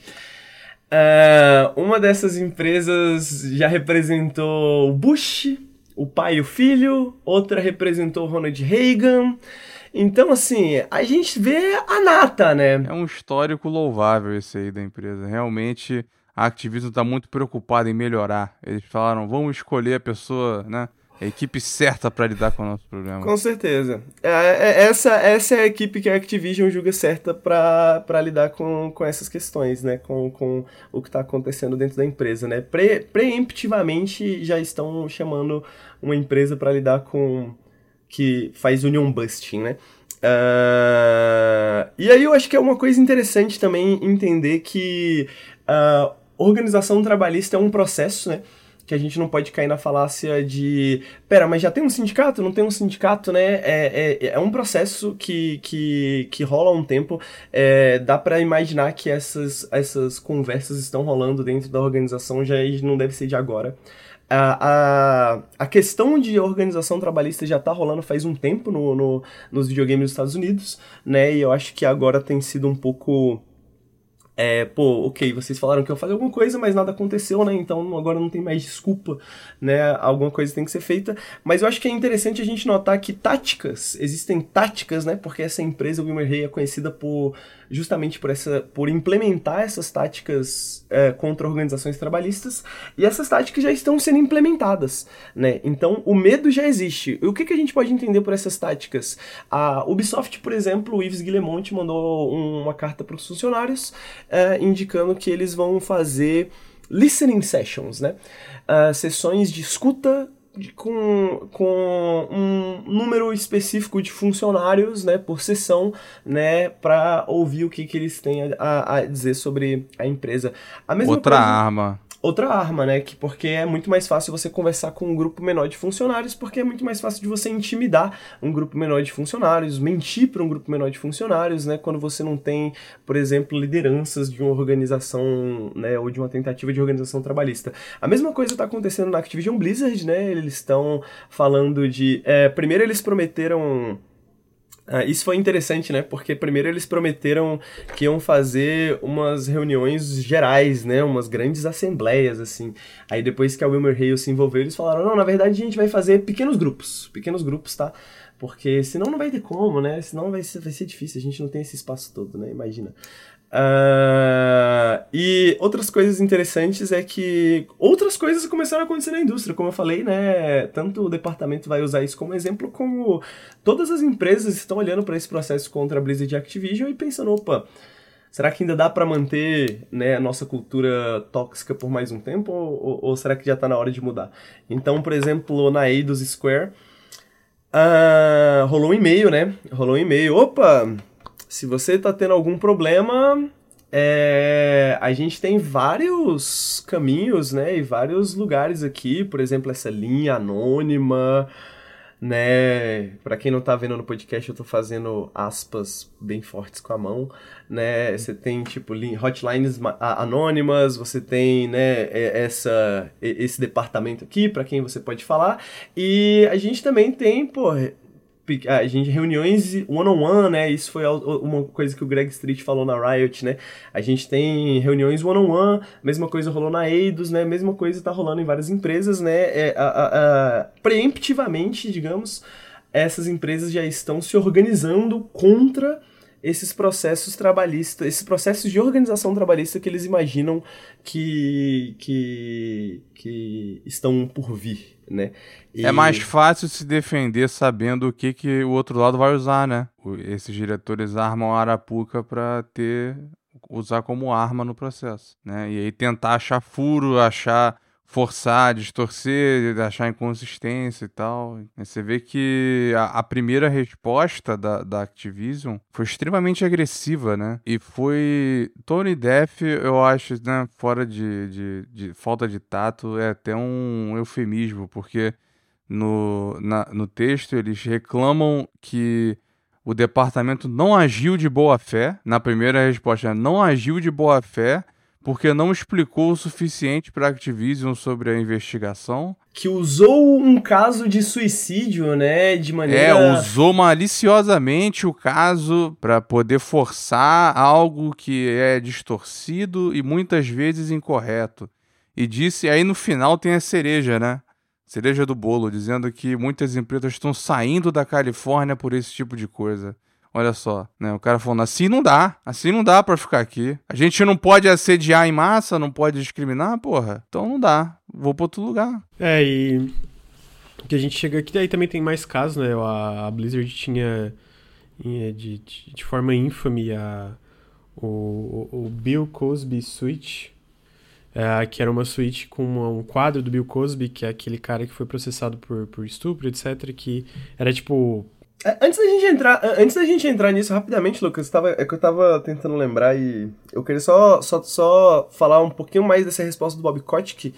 que tem um, um, um fator interessante nessa questão de tática de contra organizações sindicais, que uh, eles colocaram na carta para dar a impressão de, de, de, bonzinhos, assim, né? Que eles dariam uh, paid leave, né? Basicamente, hora. É, uma hora paga, né? Como se você tivesse ido no médico, por exemplo, né? No dia do protesto, né? No dia do piquete. Uh, para quem não trabalhasse. Isso também é uma tática, né? Eles, isso é uma tática em dois sentidos. Um, porque é um marketing interessante, né? Olha como a gente é bonzinho, a gente vai até pagar para vocês protestarem. Uh, dois, porque. Bom, um protesto em que você é pago para pro protestar não faz muito sentido, mas esses registros de quem recebe isso pode ser, eles podem ser utilizados para retaliação posterior, né? E isso, isso é algo que ajuda a dividir o, os trabalhadores. E também uma das razões pela qual essa carta saiu basicamente na noite anterior ao protesto é porque né, quando você dá essas informações assim logo antes de alguma movimentação, logo antes de algum evento, isso ajuda a dividir também o pessoal que vai, opa, pô, oh, eles estão, opa, agora eles estão dizendo que vai melhorar. Será que não dá para ouvir a palavra deles, né? Então esse é uma, uma estratégia interessante para eles também, né? Pra... É, é, porque tem outro fator também, né? Tem gente que tá meio que numa inércia, né? Meio descrente, né? Na, na, na indústria e você vê que ele, eu acho que deve ter gente que pensa assim como você falou, porque quer acreditar que vai melhorar, né? Mas é, é óbvio que não vai, é uma falsa esperança e porque existe um burnout muito grande, né? E teve uma pesquisa com porque existe uma, uma taxa muito alta de desenvolvedores que abandonam a indústria de jogos, né? E um dos principais fatores, se eu não me engano, o principal fator era você ter que ficar se mudando de cidade, né? Porque os estúdios estão espalhados em vários lugares. E se você quiser uma alternativa, você tem que se mudar, né? E a pessoal tem família e tal. Então é uma outra é, é uma outra crueldade da situação, né? A pessoa já tá assim, ah, beleza, aqui tá fudido, mas eu posso ir para um outro estúdio que vai estar tá fudido também. O que, que eu faço, né? Aí a pessoa fica fica lá? Então, é, é, é uma situação cruel mesmo. Vamos falar da sala de amamentação e do Bill Cosby? Vamos chegar lá nesse É, mais uns exemplos, assim. Eu vou, eu vou citar rapidamente porque, cara, no, é, é, bizarro. Tipo, basicamente, por uma época dentro da Activision Blizzard, a sala de amamentação não tinha uma tranca, então os homens passavam e simplesmente ficavam olhando as mulheres é, amamentarem os filhos até elas gritarem para eles saírem. Era esse nível. Ou expulsava porque eles queriam ficar lá batendo papo né? Tem isso também no processo. Porque eles queriam usar como uma sala de reuniões, né? É, alguma coisa. É, exatamente. Então, tipo, agora isso recentemente, só pra é, trazer as coisas, tem uma tranca de fato, mas por muito tempo não tinha. Cara, é absurdo, tipo, é, é, é inacreditável. Tipo, da galera ficar lá usando como sala de reunião. Ou ficar parado vendo. É, era isso, eles ficavam parados na porta vendo as mulheres amamentar. Era esse nível de coisa. E também tem a suíte do Bill Cosby, que era basicamente uma, uma parte. É, era conhecido nas BlizzCons, que é o, a, Fra, a Fraseab, que organizava isso, né? Que é um dos caras que foi citado diretamente no processo foi demitido da Blizzard. Ah, é e, só recentemente, depois de anos isso, e anos de denúncias. E é né? interessante né? pensar que ele foi demitido de maneira muito silenciosa é. E ele foi demitido durante as investigações. As investigações do, do Departamento de Fair Housing e, e, do Fair Employment and Housing já estavam acontecendo, né? Então você podia, você pode imaginar, né? A gente pode supor que existe uma relação entre isso também, né? É, e desculpa a, ao pessoal né, do, do Overwatch aí. Eu joguei também o Henrique. Mas o McCree foi nomeado em homenagem a um dos caras que estava nessa nesse bando aí. Então tem até uma campanha para que mude o nome do personagem, porque ele tá homenageando um, um predador sexual. É, assim, é, é, uma coisa atrás da outra. Tem muito, muitos dos veteranos da Blizzard. Tipo, eu, eu tava falando pra Henrique, porra, é muito trash porque eu, pessoal, é, no, no, caso, eu cresci, eu gostava muito dos jogos, Warcraft muito, foi muito importante pra mim, mas não dá, é, é nojento. Então tinha isso, né? Essa, essa suíte que eles iam para beber. Pra quem não conhece o Bill Cosby também, né? O Bill Cosby houve mais recentemente várias acusações em relação ao abuso do Bill Cosby, mas já em 2013 já existiam essas acusações e o Bill Cosby já era entendido como um, um, um assediador, né? Um agressor sexual. E, e, então a, a escolha né, do patrono da sala, né, do patrono daquele quarto onde é, era um quarto onde eles faziam festas, onde eles levavam álcool, né, onde eles levavam pessoas, onde eles levavam mulheres pela, pela, pelas conversas que eles tinham. Isso era na BlizzCon, né, então você pode imaginar que é, fãs e, enfim, né, pessoas que têm uma relação parasocial com a empresa ou qualquer coisa do tipo assim, então, é, é, é era para ser Ed, né? Era para ser engraçado. E eles tiram engraçado na concepção doentia deles, né? E eles tiraram fotos com, com, com uma, uma imagem do Bill Cosby. Aparentemente, essa era uma atração repeti, repetida lá. Uh, uma coisa interessante é que o Greg Street, que tá na Riot agora, ele inicialmente se distanciou totalmente das acusações, falou que não sabia de nada, que nem sabia, que era só um lugar onde eles descansavam, não sei o que. E logo em seguida saíram prints, né, de várias conversas e vários comentários no Facebook que mostrava que ele sabia sim, ele sabia de tudo, as conversas são horrorosas tá ligado? Tipo assim, horrorosas, assim, tipo, os caras conversando e, e elas não são só horrorosas, porque elas não são só conversas privadas, elas são conversas que pessoas que estavam nessa conversa achavam legal, printavam e postavam no Facebook em aberto, sabe? É, com conteúdo, tipo, fazendo piadas extremamente nojentas e, e tal, tal, tal. É, que eu acho que não vale a pena nem comentar, acho que vale a pena se vocês tiverem interesse em olhar lá, sei lá. É, exatamente. Mas... Eu, eu, esse tipo de coisa eu prefiro que a gente cita e se vocês quiserem se aprofundar, vocês vão atrás. A gente já falou coisas é, detalhadas aqui. É, né? o que a gente falou tá no processo, que... né? Essa, é, é, essa parte é mais... é mais cor sobre esses personagens aí dessa história, né? Então... É, mas é isso, né? Coisas... coisas... E, e, e, absurdas, né? Tipo, o, o, teor, o teor dessa, de, de, desse, desse processo, assim, é absurdo, né? E, e, e é absurdo também porque... É, eu acho que é interessante também, né, do ponto de vista de que, ah, putz, mas as pessoas se lembram errado, ah, mas as pessoas têm, ah, não sei o que, não dá pra confiar no que as pessoas falam, ah, é só uma conversa e tal, tal, tal. Não é o caso, né? Esse é um processo gigantesco, né? Então, não, não é mais um caso de especulação, né? Foi uma investigação minuciosa que foi feita ao longo do tempo e conversas com várias pessoas e, e várias confirmações a gente pode imaginar para que essas coisas tenham entrado num processo, né? Porque o, o, o governo da Califórnia não pode perder um processo assim, né? Então, se eles. ninguém é, é, é, é o, os caras não vão entrar para perder, né? Os caras não vão entrar para perder. Então, é, é, é, muito mais do que. Do que a gente. O buraco provavelmente é muito maior do que a gente pode imaginar, né? É, só para ajustar um pouco as expectativas, né? Eu acho que deve. Pode. Não sei. Pode ter gente imaginando assim que isso vai parar num julgamento, vai ter um júri, a Activision vai se fuder. Não, isso não vai acontecer. Né? Não, não tem como, seria ruim demais para eles esse negócio se prolongar. Eles vão querer encurtar isso o máximo possível. Então o que vai acontecer vai ser um acordo com o governo da Califórnia. Eventualmente eles vão chegar. O governo da Califórnia, por causa do caso, né, vai ter tem um poder de barganha muito maior, né? Eu, eu discordo a, talvez, hein, Luiz? Porque eu, o que. Eu o, acho que não chega a O que tá rolando não. é que parece que já rolaram as conversas de acordo, né? Parece que eles já tentaram entrar em acordo e a Activision Blizzard não quis entrar no acordo, né? Porque na primeira carta, é, se eu não me engano, acho que é a carta da. É, porque você vê a atitude inicial deles, né? Agora eles já mudaram o tom. E eles falam do processo, exatamente, eles mudaram o tom. Talvez agora, agora eles entrem no, no. Talvez tentem entrar no acordo, mas agora o processo já foi. Já entrou, né? Então. A, a, a... Agora já queimou, já tá caindo a ação, né? Isso tá queimando. A cada minuto que continua isso, tá queimando a imagem da empresa. Então, é do interesse deles entrar num acordo, mesmo que seja uma fortuna.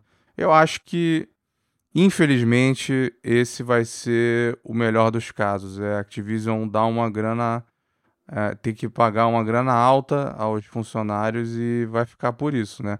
Eu acho que. Mas, pelo menos, né?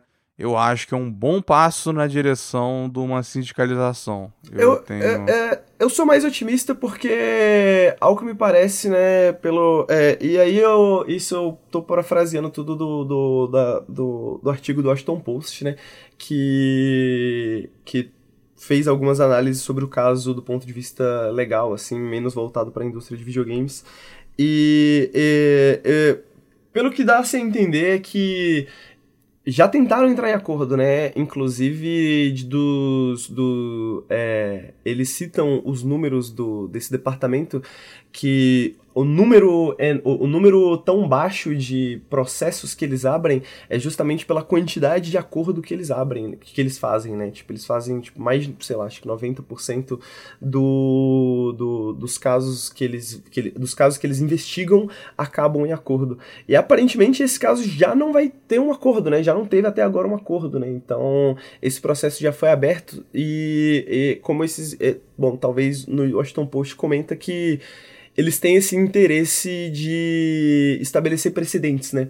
Eles têm esse interesse em, em fazer uma, uma mudança mais, mais drástica no sentido Eu acho de, que parte do né? acordo vai, ou pelo menos, né, extraoficialmente parte do acordo vai ser demitir essa galera suja republicana. Exato, eu acho que exato, eu acho que mesmo que tenha um acordo, isso aí é parte do dar o exemplo. Essa galera vai rodar. Eu acho que mesmo que tenha um acordo, esse acordo vai vai conter cláusulas como ah, vocês vão ser obrigados a tomarem certas medidas e a, acatarem certas demandas e permitirem certas coisas e tal, tal, tal e tal, tal, tal. Por isso que eu não sei se a Blizzard vai eventualmente chegar no acordo, né? Uh, porque, bom, é, é, é, é eu acho que é, eu ainda acho que é possível que esses casos cheguem ao, ao tribunal. Se eles prolongarem, eles vão tomar mais processos de investidor. Né? Já está tendo um, um, uma, um grupo aí de defesa de, de investidores que já está investigando, considerando processar. É, mas esse, esse processo, essa investigação está acontecendo justamente para investigar se eles não cometeram um crime em fiduciário. abrir um, um crime fiduciário em abrir o, os detalhes da investigação que estava acontecendo, né? Porque o argumento é que eles sabiam da investigação, eles sabiam do, do, teor da investigação, né, da onde a investigação ia chegar, e eles não avisaram isso para os investidores. Não falaram nada. E os investidores estão perdendo dinheiro por causa disso. Então, acho que é bem claro que eles, né, fizeram merda nesse sentido também. Então, eu, assim, eu acho que é o, o caminho vai acabar sendo esse, né? Eles terem um acordo e cabeças vão rolar. É, co como, como esse processo, pelo menos essa é a ideia, essa é a leitura do, do, dos especialistas do Washington Post, né? Como o processo tem esse foco muito grande na ideia de cultura da empresa, né? Dessa cultura sistemática da empresa, é, é que talvez esse processo não acabe como a, como a gente espera, né, no, no, no, sentido de nós brasileiros calejados, né, de que ah, algumas pessoas vão, vão, vão cair, depois vão esquecer e tal, tal, tal, tal, tal, tal né, uh, parece ser um processo bem focado nas na, no, nos sistemas internos, nos processos internos, né, na, na, no sistema na, de como nas, na instituição, né, na, na, nas institui, na, na, instituição em si da empresa, em como que essas estruturas funcionam e tal, tal, tal. Então, eu acho que por mais que haja um processo Uh, por mais que haja um acordo, eu imagino que o acordo para parecer legítimo, né, a, a, é, em relação às acusações, vai ter que conter no mínimo algumas noções nesse sentido, né? Algumas noções nessas mudanças. E, e bom, eu acho que mais importante do que isso até é a questão do da movimentação trabalhista que está tendo, né, da organização trabalhista. Eu acho que isso é bem capaz que gere gere a, a, a sindicatos, né, legalizados, sindicatos como uma instituição mesmo, né? Mais do que um movimento sindicalista, que é o que a gente está tendo, né? uh, que talvez seja importante para esses trabalhadores, né? Os Estados Unidos tem, tem alguma experiência nesse sentido na indústria do cinema, né, no, no, no sentido de é, sindicatos para roteiristas, sindicatos para atores e tal, tal, tal, né, então é possível que haja algum, algum, alguma polinização cruzada nesse sentido, né, pelo menos os últimos anos indicavam que isso poderia acontecer, talvez esse seja o momento. E eu trouxe também um comentário da Beatriz Blanco, a Beatriz Blanco, para quem não conhece, ela é, pesquis... ela é uma pesquisadora, ela é doutoranda em Ciências da Comunicação pela Unisinos e membro da CultPop, o laboratório de pesquisa em cultura pop, comunicação e tecnologias da Unisino. E eu perguntei para ela, pedi um comentário para ela, né, sobre a questão e já que a gente tá no podcast, eu vou ler, eu vou ler tudo, OK? É, ela diz, abre aspas, a Activision Blizzard já vem em um processo de desgaste da própria imagem que dura algum tempo, com episódios tipo o banimento do pro player de Hearthstone Blitzchung após uma manifestação política, e que já gerou ali uma movimentação interna dos funcionários manifestando descontentamento, e toda a manifestação em torno do Warcraft 3 Reforged, que resultou em muito desgaste interno também. Tudo isso já dava pistas de que a empresa tem uma cultura de silenciamento sistemático dos funcionários e era um caldeirão prestes a explodir. Então o tipo de resposta evasiva que foi dada publicamente em relação ao processo por assédio e misoginia nem foi a gota d'água em um copo cheio, foi o fósforo em um barril de pólvora. Eu acho que a greve, o chamado para boicote, é um tipo de movimentação novo na indústria AAA estadunidense, pelo menos não lembro de nada recente, ela diz que ao contrário de outros países como a Inglaterra, não está em uma conversa sobre sindicalização tão encaminhada na área, e que é importante porque mesmo que tenha declarações dos envolvidos dizendo que a sindicalização ainda não foi debatida, o tipo de pauta colocado pelo grupo sinaliza nessa direção. E tem o efeito dominó também. A Ubisoft já demonstrou uh, apoio público aos funcionários da Activision Blizzard, divulgando uma carta pública onde inclusive eles pressionam também a Ubisoft por melhoria, né? Ela diz os funcionários da Ubisoft, né? Então eu acho que é um episódio com o potencial de catalisar uma movimentação trabalhista nos Estados Unidos que envolva também pautas de gênero, o que é bem importante porque mostra uma abertura a um olhar mais estrutural para o ambiente de trabalho em videogames. Certeira como sempre, né? É, a gente aqui fala as besteirinhas e a gente acha que sabe o que tá falando. Aí vem a Beatriz e, e ensina como que é feito. Mas é, o, o, esse, esse lance de desgaste, esse lance de, de tudo que aconteceu. A, a, parte que ela fala da, é, da faísca no, no, É o fósforo em um barril de pólvora. É, o fósforo em um barril de pólvora é basicamente isso, né? Porque o lance de cultura de silenciamento, todos os problemas a gente já vê isso acontecendo, tipo, já foi indicado, mas eu, eu, eu confesso que eu não esperava esse nível. Foi tipo foi um pouco chocante, assim, né? Porque a gente já viu isso em outras empresas. A gente sabe que tem uma cultura em relação a, a, a, a assédios e, e, tudo isso, mas foi tipo um nível, né? E aí quando o Luiz até fala que eu, eu, acho que imagino que seja um acordo, mas eu também acho que isso aqui é fora da curva. Eu acho que é a primeira vez que o governo se, se pelo menos a parte estadunidense, interfere dessa forma e por isso que então, a gente tá vendo... foi revelado também, alguns dias depois, que esse mesmo departamento vai processar a Riot. Já tá. Já tá, já tá um ano, na não, verdade. Não, ele, ele né? tá envolvido no processo da Riot há um ano, né? Então, não, então. É, eles estavam envolvidos no processo que foi civil. Mas agora o departamento tá tendo um processo próprio. É, mas é, é, que, é que isso, isso não foi.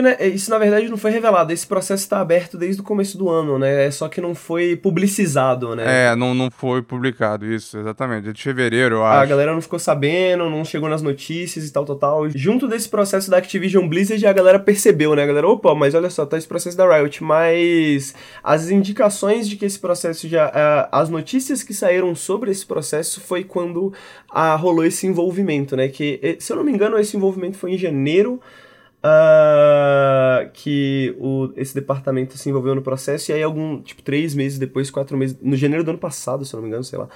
Uh, e aí, três, quatro meses depois, eles abriram um processo contra a Riot, processo... É, teve aquela arbitragem que foi considerada muito baixa, e aí depois teve novas alegações, inclusive contra o CEO, se eu não me engano, e aí agora eles vão tomar um processo que eu acho que vai ser igual, né, em teor a esse da Blizzard, né? É que estavam comentando da diferença da Riot e da Ubi, né? A da Riot, a diferença é que começou com essa ação coletiva civil, né? Agora tá com ação do governo. O da, o da Activision já veio direto desse departamento.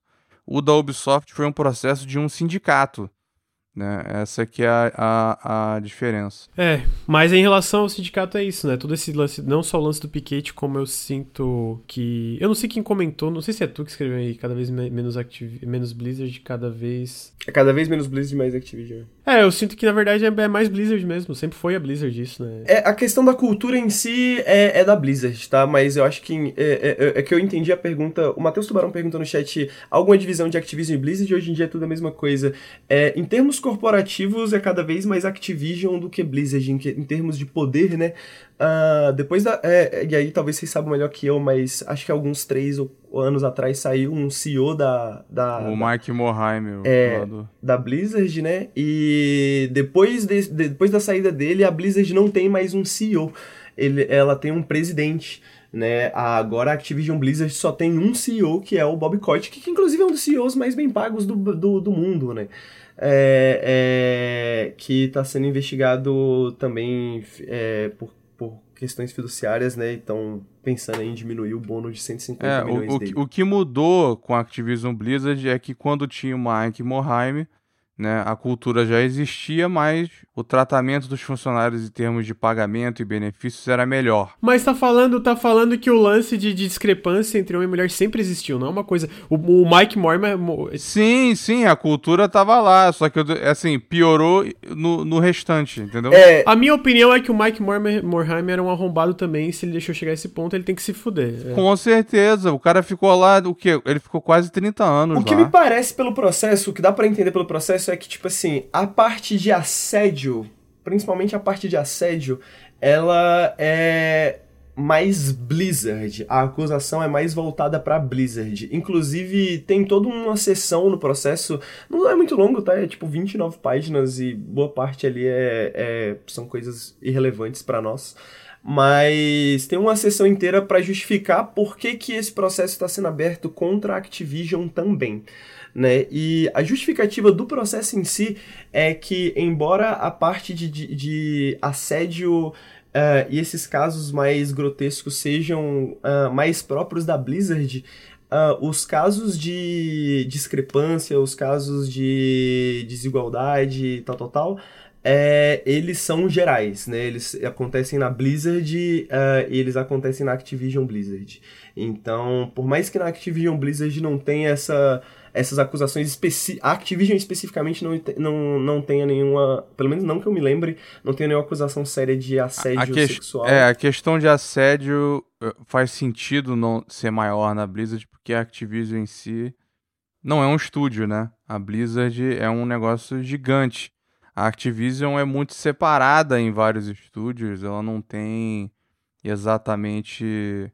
Apesar de ter muitos funcionários, né? Não se compara é, dividido em vários estúdios, a Blizzard tem a Blizzard em si, né? Aquela grande sede com muitos e muitos funcionários. Então, ali que foi criada essa cultura, é, é mais fácil fomentar esse tipo de cultura com o pessoal concentrado ali.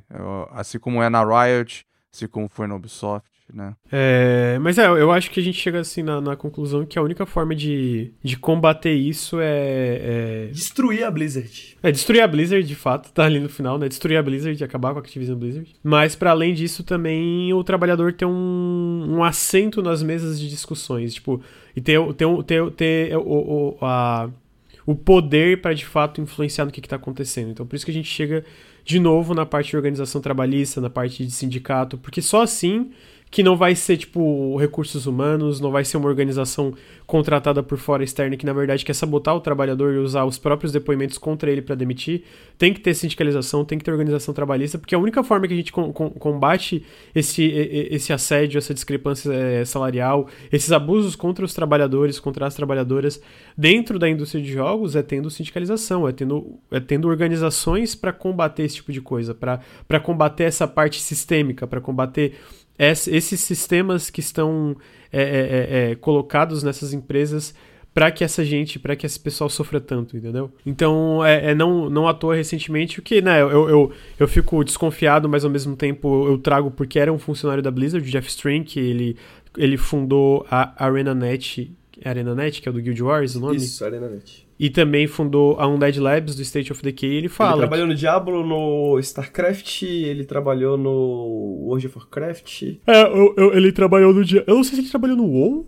Ele trabalhou, ele trabalhou no World of Warcraft. Ele falou que saiu numa. Foi isso, ele saiu numa discussão da Blizzard na época. E, e, e, aí a gente volta, a gente tava falando, o Jeff Strange trabalhava na Blizzard e ele saiu da empresa quando ele teve uma discussão com. Ele começou com... a planejar a saída dele, para ser mais exato. É, pra, começou a planejar a saída dele quando ele teve uma discussão muito que ele chama de catastrófica com um dos cofundadores, eu acho, uhum. um, um dos é, um dos cofundadores sobre a representação de, é, é, de, de, de, corpos mutilados nos femininos dentro do Diablo. Ele, pelo que eu entendi dentro da discussão, ele, achou, ele não, não, não achou que era necessário. É, é, é tipo ele, ele tava contra. Ele e algumas outras pessoas estavam contra, né? Estavam discutindo contra isso e aparentemente o cara foi super agressivo, né? E tal, tal, tal. Exatamente. E aí foi quando ele começou a sair, e aí ele fala que já viu isso acontecendo repetidamente em várias empresas. Esse tipo de ciclo de abuso, esse ciclo no sentido de, beleza, cara, o, o, o não necessariamente esse cara, o, o que estava citado diretamente no processo, eu esqueci o nome dele agora, da Switch, o. Ah, esqueci o nome dele. Ele saiu da Blizzard, foi demitido, mas muitas das pessoas, se tu olha a imagem do pessoal que tá na suíte do Cosby lá, muitas das pessoas estão trabalhando em outros lugares. O Greg Street, ele trabalha hoje como produtor executivo no MMO da, da Riot. Uh, um dos caras é um principal level designer nas Animax Online Studios. Tem, tipo, é, muita gente ainda tá na Blizzard em, em, em postos tipo lead designer e etc. É, então, esse ciclo de abuso de beleza, cara. Esse cara foi demitido aqui, esse cara. É, todo mundo falava que ele era, tinha esses problemas, então ele simplesmente saiu e foi para outra empresa, onde ele também repete os mesmos. E aí vira esse ciclo, né? Então a única forma de combater esse ciclo, de combater essa parada que faz tanta gente sofrer dentro da indústria de jogos, é com organizações trabalhistas. É para essas pessoas de fato é, ter a prestação de contas, né? De fato, existem mudanças na parte salarial, na parte de horas de trabalho, quando a gente fala de crunch, na parte de, é, é, de pessoas é, tóxicas em posições. Pessoas, tóxica é uma palavra até, até é, é pequena diante do que esse tipo de coisa causa e acontece, né? Essas pessoas cruéis maldo e, e, e, maldosas em posições de senior, né? Posições com muito poder dentro da empresa, que são intocáveis é, porque o cara tava desde a fundação da Blizzard, quando era aquela parada entre aspas família, ele chega lá e continua até hoje. Então ele é meio que intocável, não, não, não existe um, um recursos humanos que vai tirar ele de lá. Por isso que organizações trabalhistas, por isso que sindicato é necessário. O Jeff Strain comenta, cara, é uma carta aberta que ele fala, cara, a gente precisa de sindicalização dentro da indústria de jogos. Eu fico desconfiado porque ele é, já foi CEO, né, da, tanto da ArenaNet como da Undead Labs, então a gente vê na perspectiva de um CEO falando que, ah, é uma empresa que trata os funcionários de forma respeitosa, etc., não tem nada a temer de sindicalização. É, ao mesmo tempo, é receoso, mas é, a, a, a, raiz da parada, o, o, fato de precisar de sindicalização, de fato é verdade. É uma coisa necessária que tem que acontecer na indústria. É, assim, pro cara colocar uma declaração dessa, ele não pode ter esqueleto no armário. Então eu acho que pelo menos algo nesse nível ele não teve. E não só isso, mas eu acho que é, é, é, importante a gente entender que, no final das contas, a gente quer que essas pessoas trabalhem, né? A gente quer, no sentido de que a gente quer que as pessoas, é, é, esses, esses trabalhadores alcancem suas demandas, né? Então, eu acho que a gente, por mais que eu concorde com o Lucas, né? Pô, o cara é um CEO, né? Mas a gente não, não, não deve necessariamente temer a cooperação, né? Se for realmente cooperação. Porque a partir do momento que você tem uma organização trabalhista, você tem um, um assento na mesa, né? Você tem um sindicato, você tem poder de negociação, poder é poder, né? Poder poder. E uma vez que você dá poder, você não tem mais, mais, mais como tirar ele tão, tão simplesmente, né? Então eu sinto que.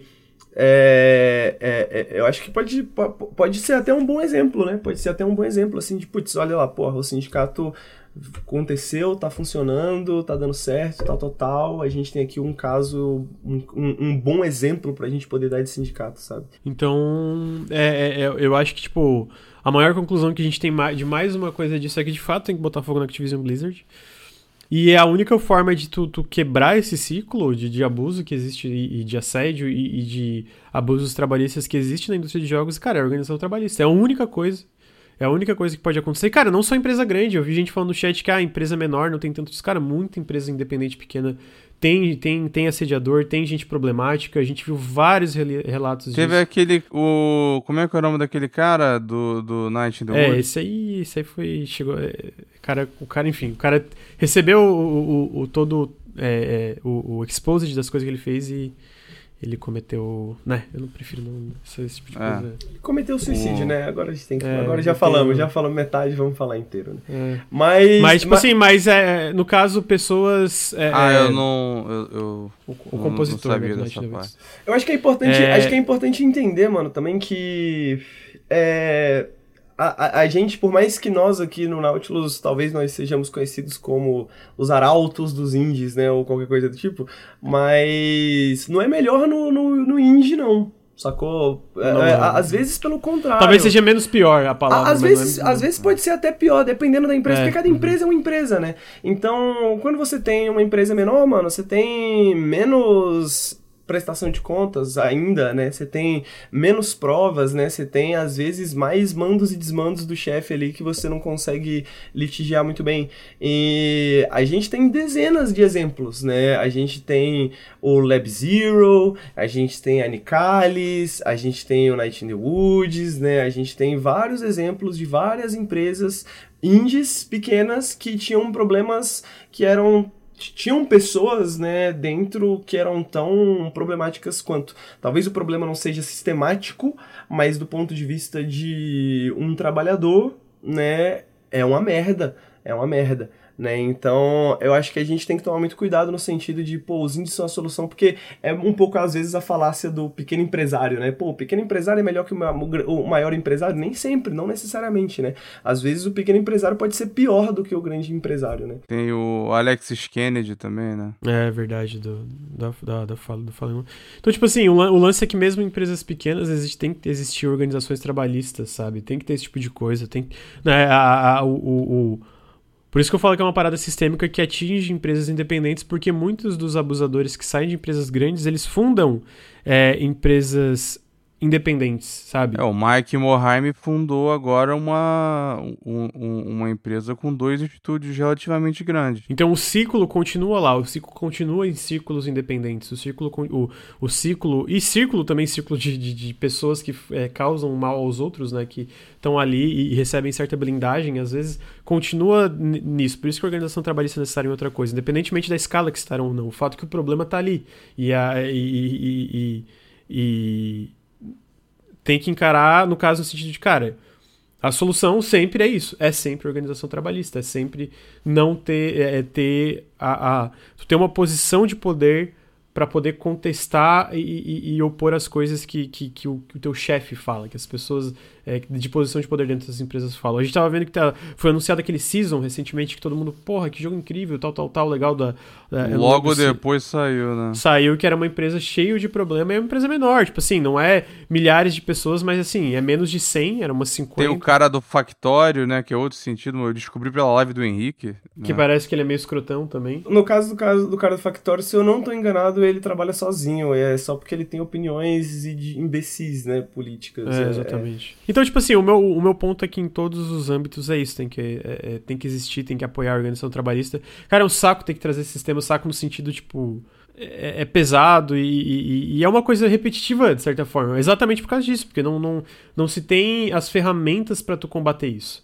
Tu fazer thread, isso para deixar claro, é, não é contrariando quem faz isso, né? Mas no sentido, tu fazer uma thread de exposed no Twitter de algum, algum, algum funcionário, algum sênior que, que é abusivo, vai ter aquela consequência é, na, na, na, rede social, mas de fato a, a, a, o necessário para isso não acontecer de novo não, não acontece ali, né? Tem que ter esses sistemas, é, tem que ter essa, essas organizações para que isso vire uma parada, é, é uma solução para todo mundo e, e, e vire uma parada onde sempre há existe esse lugar onde tu pode recorrer para ter esses recursos como um trabalhador para tu combater esse tipo de coisa, entendeu? Esse, isso que eu quero dizer no caso. Para comentar um, um, uma coisa que eu vi no chat aqui, é, é é, sobre o que eu falei, inclusive, é, eu, eu, eu, concordo, tá? Tipo, são questões diferentes, mas o, o, o, meu ponto em falar que o indie não é tão melhor assim, ou muitas vezes pior, é no sentido que. Não é, eu entendo que no Activision Blizzard, no Riot, é sistemático, né? Acontece com muito mais gente e tem estruturas e sistemas muito maiores para cobertar. Ao mesmo tempo, você tem estruturas e, e, instituições mais fortes para investigar um caso como esse, por exemplo, né? E eu acho que esse é o, o, o, o ponto aqui, né?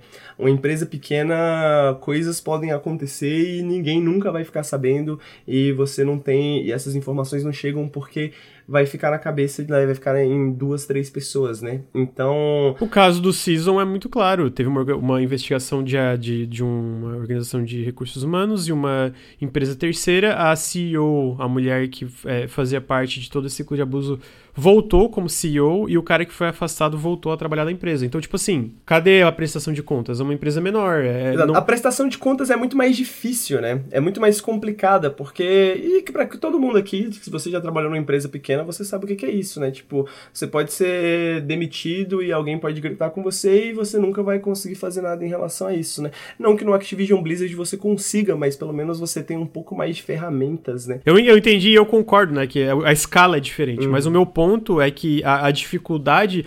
O caso do Night in the Woods é uma exceção, gente, não é regra, né? O que aconteceu ali. E, e, e até a forma que acabou ali, né? Mas o, o a, a, a ideia de que é, às vezes é, é, mais fácil resolver, ou a prestação de contas, ou é só a pessoa. Não, não é assim que funciona na prática também. De fato, a escala é muito maior, muito mais gente é prejudicada, mais do que acontece dentro da cena independente ou dentro da cena de médio, de médio porte, de empresas de médio porte. É, é grave também, e, e, e, muitas vezes não existe uma organização. A, a, entre aspas, vantagem é que dá para você entrar com uma ação coletiva, como foi o caso da Riot, né? Acho que é Acho que é isso que o Henrique quis dizer, né? Você tem um, um, poder de um grupo junto contigo, porque. Culmina nisso, por, né? Porque é da cultura. Se for um estúdio menor, você tá né, sozinho. É, a organização, por exemplo, é mais efetiva, né? É mais efetivo você organizar os trabalhadores da Activision Blizzard. Agora, se tivesse um sindicato, não precisaria disso, você acionar o sindicato na hora. E uma das questões, acho que a gente pode deixar. Mas acho que eu acho que já, já entro nisso na minha, na minha última fala também. É e, e, isso é uma das questões, inclusive, que a indústria de videogame a gente vai ter que resolver, né, como um todo, assim, no sentido de como que serão esses sindicatos de videogame, porque essa indústria tem particularidades, e uma das particularidades é essa. Como que você sindicaliza, por exemplo, trabalhadores de empresas diferentes, né, é, no mesmo sindicato, que isso já é problemático, às vezes de locações diferentes, mas inclusive... É só ver modelo de sucesso no cinema. Mas, exatamente, exatamente. Aí, um... Não só cinema, TV, né, enfim. O modelo de cinema e TV é um exemplo interessante justamente por causa disso, né, pelo fato de que, por exemplo, no cenário independente você tem essas empresas pequenas e você tem essas... É, é, é, e como que você sindicaliza, né, e dá poder também para esses trabalhadores pequenos, né. Então, existem alguns mecanismos nesse sentido. É, o complicado é a categoria, né? Porque no cinema, que, que é um caso de sucesso, se alguém quiser ver, quem, não sei se alguém, todo mundo aqui lembra, né? Você lembra daquela a greve dos, da, dos sindicatos escritores de 2008? A indústria parou, sentiu o tiro, prejudicou mesmo, eles botaram a força, o negócio falou, não, não vamos aceitar esse novo contrato, e parou tudo. Né? Um bando de série teve temporada adiada, filme foi adiado ou cancelado, e eles conseguiram boa parte das demandas que eles tinham. Então, funciona. Fun é, entendeu? E, e, inclusive, os próprios o, o, os patrões têm também. Né? Existe o sindicato dos produtores de filme. Sempre existe o sindicato dos patrões, né? Sempre existe. É, entendeu? Então, assim, o capitalista adora também. Isso é interessante, porque sindicato de, por exemplo, de empresas já tem no Brasil. Isso já existe no Brasil. Não vou citar nomes, mas já existe no Brasil é sindicato de patrão. Mas exatamente isso, o caso da. da e, e para quem não entende como é que funcionam mais ou menos esses mecanismos na indústria de cinema, por exemplo, uh, quando você tem uma classe organizada, como são, por exemplo, os atores, porque os atores são extremamente bem pagos, né? Você tem que levar isso em consideração. Então, uh, existe, por exemplo, uma cláusula no contrato do, do, dos atores que a, as empresas elas são né elas são levadas a colocar cláusula contrato. Pô a gente só contrata atores que estão filiados ao sindicato. E os atores né só contratam empresas que têm uma relação boa com o sindicato. Então se e, e como todos os atores ou boa parte dos atores ou pelo menos dos atores mais bem pagos porque pelo menos é um, um exemplo é, são sindicalizados, né, as empresas não têm condições de ir contra o sindicato, né, então elas ficam um pouco sem opções, né, então é, é, é, é, no final das contas é uma questão de negociação, no final de contas é uma questão de leverage, né, é uma questão de quanto poder de negociação você tem e os sindicatos é a única forma de dar poder de negociação para o trabalhador, porque o trabalhador como indivíduo, apesar do que o mito liberal te diz, ele não tem poder nenhum. É, mas para terminar terminar, já que eu não fiz nenhuma piada durante o podcast inteiro, eu vou terminar com uma piada. É, eu concordo que em certos lados existe prós e cons pro pro para a questão dos sindicatos, entendeu? Eu acho que se você é a favor do sindicato, você é a favor do fim da disparidade entre trabalhadores, o fim da disparidade de gênero entre os trabalhadores, você é a favor dos trabalhadores, da organização dos trabalhadores, você é a favor de que eles sejam bem pagos, né? E se você é contra os sindicatos, eu acho que você é um otário. Entendeu? E aí é isso, esses são os dois lados. Você pode escolher. Você pode escolher, fique à vontade. Mas são esses dois lados. Essa piada eu roubei do John Boa, que tem um ótimo vídeo, né? Assistam John Boa, é meu ídolo. Eu sei porque o Vitor Live tava com isso na tela várias no final de semana inteiro. Ó. tá essa piada que ele tá indo. Então, tipo, é, é, é inegável, sacou? Tipo, é inegável. Não, não, não tem mais espaço pro mito liberal, não tem mais espaço pro ah, putz, sindicato não nem sempre é a, a, solução. É sim, é sempre a solução. É sempre bom, nunca é ruim, tá ligado? Pode ter sindicatos melhores e sindicatos piores, mas é sempre bom colocar o poder na mão dos trabalhadores e é sempre ruim colocar o poder na mão do patrão. É isso, cara. É, eu acho que o difícil é você. É, vai ser um processo de você categorizar, né? Porque no cinema você tem o sindicato dos escritores, você tem dos animadores, do galera de efeito especial. E nos jogos é tipo, tem diretor criativo, lead designer, lead director designer. Pois é, de... vai, vai, ter de escritor de jogo, você vai juntar como todo mundo como game developer, né? Tem galera que é quality assurance, entendeu? Então, eu não sei, é, é, é esse vai ser um desafio para eles, mas é, eu espero que aconteça o mais cedo possível né? Porque eu, eu acho que tá ficando mais, cada vez mais propício, né? Com esses casos da Riot, Ubisoft e, e Activision. Com o da Activision sendo o pior, talvez, não, não sei se vocês concordam, eu acho que é o pior. É, eu acho que é o mais É o mais assim. pesado. Assim. E, e, eu acho que talvez seja isso, pelo que até o, o, a gente tava comentando, que eu acho que teve uma organização, uma organização. É uma organização é, é, com mais recursos explorando o que acontecia e uma, uma investigação que foi mais a fundo, né? Talvez se tivesse uma investigação tão, é, é, vamos dizer, extensa como aparenta ter sido essa investigação que o governo da, essa, essa entidade do governo da Califórnia está fazendo, talvez a gente veria coisas parecidas dentro da Riot e dentro da, da Ubisoft, né? Mas como não, não tem essa organização, talvez por isso que a gente não tenha visto coisas tão tão, tão, tão grotescas assim. Inclusive, Lucas, só para comentar, só para finalizar o que eu ia falar, mano, é, acho que é, é interessante a gente colocar o que, que vai acontecer daqui para frente, né? Do que, que você pode esperar em termos legais, né? Uh, e você pode ver na matéria do Washington Post também. É, o governo da Califórnia fez o processo dia 20, né? É, que entrou com o processo. Uh, a Blizzard, a Activision Blizzard tem 30 dias para responder ou para falar que tem algum erro técnico no, no processo, né?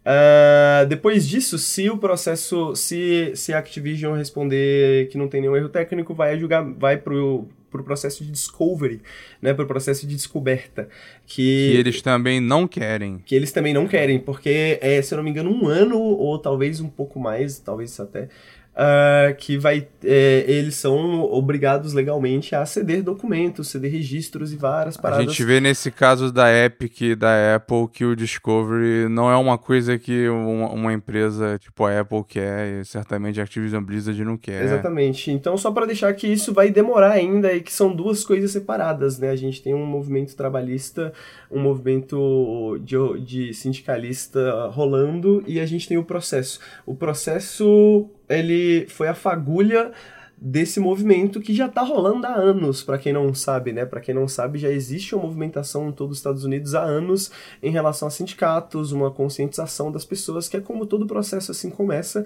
e agora talvez a gente tá vendo os primeiros efeitos mais severos disso. Eu, a minha previsão, não sei se eu sou pessimista ou otimista, eu acho que vai acabar num num acordo de milhões e milhões de dólares e os republicanos vão ser demitidos, basicamente. Eu acho que é isso. Tomara que não seja só isso, né? Tomara que exista uma mudança mais. Não, dentro do processo. Eu acho que fora vai acontecer mudança maior, né? Eu acho que não, o passo dentro seria... do processo mesmo, eu digo, que existam consequências mais severas e até coisas que.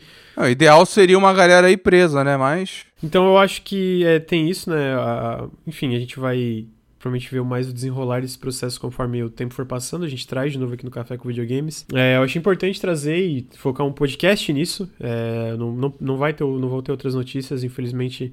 Não vai ter o quadro Fofocas com o Luir hoje, porque eu acho que era importante destacar isso. É, ainda mais com tudo que rolou, né? Desenrolou muita coisa, muita notícia. Você estava comentando sobre movimentação em relação a sindicatos e organizações trabalhistas. É, vai lembrar que na última GDC teve uma pesquisa em relação à organização trabalhista e é tipo se eu me lembro bem, é tipo mais de 70% dos desenvolvedores falando que, tipo, não, a gente acha que tem que ter, a gente é a favor é, de sindicalização e organização trabalhista dentro da indústria de jogos. E se tu for ver isso ano a ano, tu vê como foi aumentando dramaticamente o número de pessoas que apoiam isso.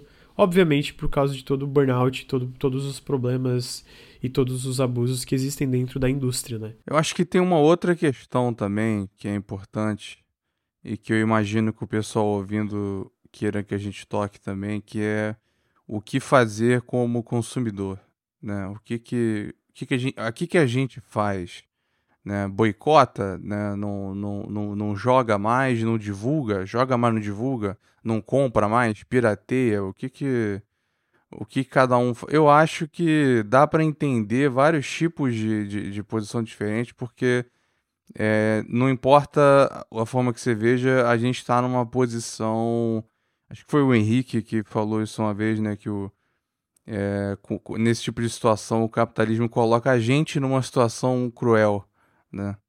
Então, eu não sei o que, que, cê, o que, que vocês acham, né? O que que... Eu acho que eu, eu, eu, vi uma coisa muito pontual que. Assim, eu, eu pessoalmente não pretendo jogar mais nada. Até não, não tô interessado em Diablo 4, não tô interessado mais em WoW, é, jogos Activision, nada, assim, realmente. Pessoalmente, isso no âmbito pessoal, né? Mas eu acho que no sentido maior, eu acho que a gente tem que seguir o que, que os trabalhadores da Activision Blizzard falam que a gente tem que seguir no sentido, tipo, Existe uma organização trabalhista, uma organização dos, trabalhadores, dos trabalhadores falando, cara, a gente tá tentando fazer um boicote. No dia do, do walkout lá, né, no dia do piquete, eles é, falaram... É, pediram pra não jogar. Pediram pra não jogar como uma demonstração. É, fora isso, é, é alguém... É, eu sinto que é contra, é, contraprodutivo alguém falar é, nesse sentido, tipo, ah o ideal é isso, isso. Eu acho que quem fala é algum tipo de organização trabalhista que representa os trabalhadores da Activision Blizzard. Isso é a minha visão uhum. sobre o assunto, né? Se, se existe uma organização falando, cara, idealmente, para ajudar a gente, vocês boicotam. Assim, eu pessoalmente, no âmbito pessoal, não pretendo apoiar mais, não pretendo jogar mais nada. Eu, eu tipo assim, esse tipo de coisa afeta o é, é, meu interesse nesses jogos, assim, eu não tenho. Não faço questão, tem tanto jogo saindo pra mim. Do ponto de vista do Nautilus, que alguma, alguns jornais, algumas revistas, alguns sites estão boicotando a Blizzard, né? É, eu acho que no caso do Nautilus a gente não conversou nada sobre isso, mas acho que vai acontecer de maneira quase natural, né? De tipo assim, mano, só não tenho interesse, ninguém mais tem interesse. É, a gente vai cobrir os processos e afins, né? Mas tipo. É, eu, eu não, não tenho interesse nenhum, de verdade, assim. Eu já não. Não é como se eu tivesse já super animado, eu tinha visto coisas já, mas eu pessoalmente, cara, perdi todo o interesse. Todo já interesse. não ia jogar Call of Duty, não tem interesse no WoW, Diablo. É, já não ia jogar Call of Duty. Não, eu até tinha interesse no Diablo, né? Então, mas, tipo, cara, para mim foi isso. E isso acontece com jogos de geral, porque eu, eu tenho tanto. E, e, obviamente, novo, no âmbito pessoal, eu tenho muitos jogos para jogar. Eu, eu tava falando, já falei isso com o Henrique, tem muita coisa para mim, né? Eu, eu sinto que tô, tô suave, não pretendo, não pretendo cobrir. A gente vai continuar cobrindo os processos, etc. Obviamente, isso não é um negócio, ah, vocês devem fazer isso, aquilo. De novo, na minha visão, o que, deve ser feito deve seguir de, na, na linha do que, que os trabalhadores Activision Blizzard falam.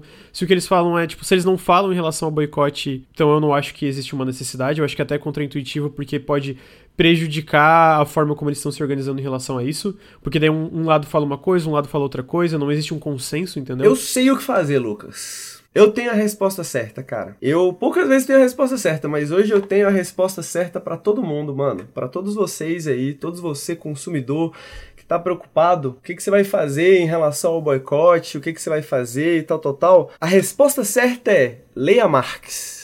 Leia Marx. Forme suas próprias opiniões, entendeu? E aí é isso. Lê Marx não tem erro. Era tudo um prelúdio para terminar com isso. Não tem erro, cara. Se você lê Marx, eu tenho certeza que vai dar bom. eu queria encerrar o podcast por aqui. Eu acho que a gente falou o que tinha que falar, cobriu o que tinha que cobrir. Queria é, trazer o fato que a gente esse podcast está sendo um oferecimento da EBAC, o que eu acho, eu, eu, eu acho legal que é um assunto desses e ainda assim foi um oferecimento da EBAC, né? Tipo, eles apoiaram a gente nesse episódio e tal. Então, se vocês a exclamação EBAC, E-B-A-C, eles vão ter uma, uma palestra que é em relação a. basicamente desbloquear o, o, o, potencial da Unreal Engine e ganhar dinheiro como freelancer em jogos, né? Então, tu trabalha com a Unreal Engine, eles vão ensinar é, é parte de, de, modelagem 3D, é. Desculpa, que vai ser com o Rafael Lima, que ele é programador na Webcore Games, e o Daniel Andrade, que é lead 3D artist na Beatcake Studio. Uh, basicamente, no primeiro dia vai ser se desbloquear o potencial da Unreal Engine, que é basicamente como usar ela, forma até usar ela da parte de freelance, né, da perspectiva de freelance, é, é, para ganhar vida aí com videogames. E também a parte do dia 2 é modelagem 3D em realidade virtual, que também é, é, é, que é uma coisa que, especialmente com a, a cena de VR, etc., crescendo a parte de financiamento. Exclamação EBAC, se vocês entrarem no link, ativar o lembretezinho lá para assistir essas palestras, especialmente se vocês têm interesse, é gratuito, é gratuito. Cara, faz muita diferença pro Nautilus, muita diferença mesmo. É porque a gente tá, pô, é a terceira vez que eles estão aqui uh, ajudando a gente, o oferecimento aí da EBAC, não é? é o terceiro conteúdo nosso que eles estão ajudando. Então, vocês clicarem no link lá, darem uma conferida, olharem, ativarem um lembretezinho para, se vocês tiverem interesse na palestra, nas palestras, claro é, que são gratuitas, vocês ajudam o Nautilus também, porque daí a EBAC fecha mais vezes. Se você está escutando isso no feed, ah, provavelmente no mesmo dia ou no dia seguinte esse podcast já vai estar no feed e vai estar na descrição o link para essas palestras que vão rolar. Faz muita diferença mesmo, tô frisando que faz muita diferença vocês acessarem esse link, vocês irem lá olhar. Também tava passando durante o podcast inteiro esse, esse QR Code na tela, só apontar o celular, que também é fácil, te leva direto pro link através do nosso Bitly. É... E, e, é isso, obrigado ao EBAC pelo, pela, pela, pelo apoio e, e pelo oferecimento aí. Queria lembrar que o Nautilus é financiado coletivamente. Se vocês gostam do nosso trabalho, gostam dos nossos podcasts, é, considerem apoiar em apoia.se barra Nautilus ou picpay.me barra canal Nautilus. E se vocês estão assistindo, é, escutando o feed, convido para vir em twitch.tv barra Nautilus Link. É, venham aqui, deem subs, subs fazem muita diferença também. Cada sub faz uma diferença gigantesca pro canal. De novo, tá rolando agora aí ó, o QR Code, só aponta o celular, bota no QR Code que vocês vão direto pra palestra. E eu acho que é isso. Henrique, considerações finais, amigo? É, eu acho que é isso. Apoiem o movimento sindicalista, apoiem os trabalhadores. Parem de falar besteira na internet se você não apoia. Não quer ajudar, fica quieto, né? É, exato. E, Luir, você tem considerações finais, amigo? Tem, eu queria agradecer o convite de novo. Hoje é o meu a minha vigésima participação no café. Olha aí quanto tempo Olha só, já. Caralho. Então é um marco. Caralho, você tá contando? Não, é porque eu salvo o arquivo café 1, café 2, café 3. Ah. Então o arquivo de áudio tá contado lá. Então, o de hoje é o Café 20. Então, é, é um prazer. Luiz vai trazer esses dados depois. vamos, vamos fazer a participação no café por porcentagens. Então, eu agradeço aí o convite sempre, ainda mais no, no, no, no importante desse. E um, um beijo aí pra todo mundo que tá ouvindo, um beijo pro chat. Então é isso. É... Queria agradecer de novo todo mundo. É... De novo, acessem o link da EBAC, esse podcast foi um oferecimento da EBAC. É, se você está escutando o feed, acessem o link que vai estar na descrição do podcast, independentemente da plataforma que você estiver escutando. Faz muita diferença mesmo. Então, acessem o link da EBAC, apoiem o Nautilus, mandem subs. Ô Lucas, hoje eu tenho uma fofoca.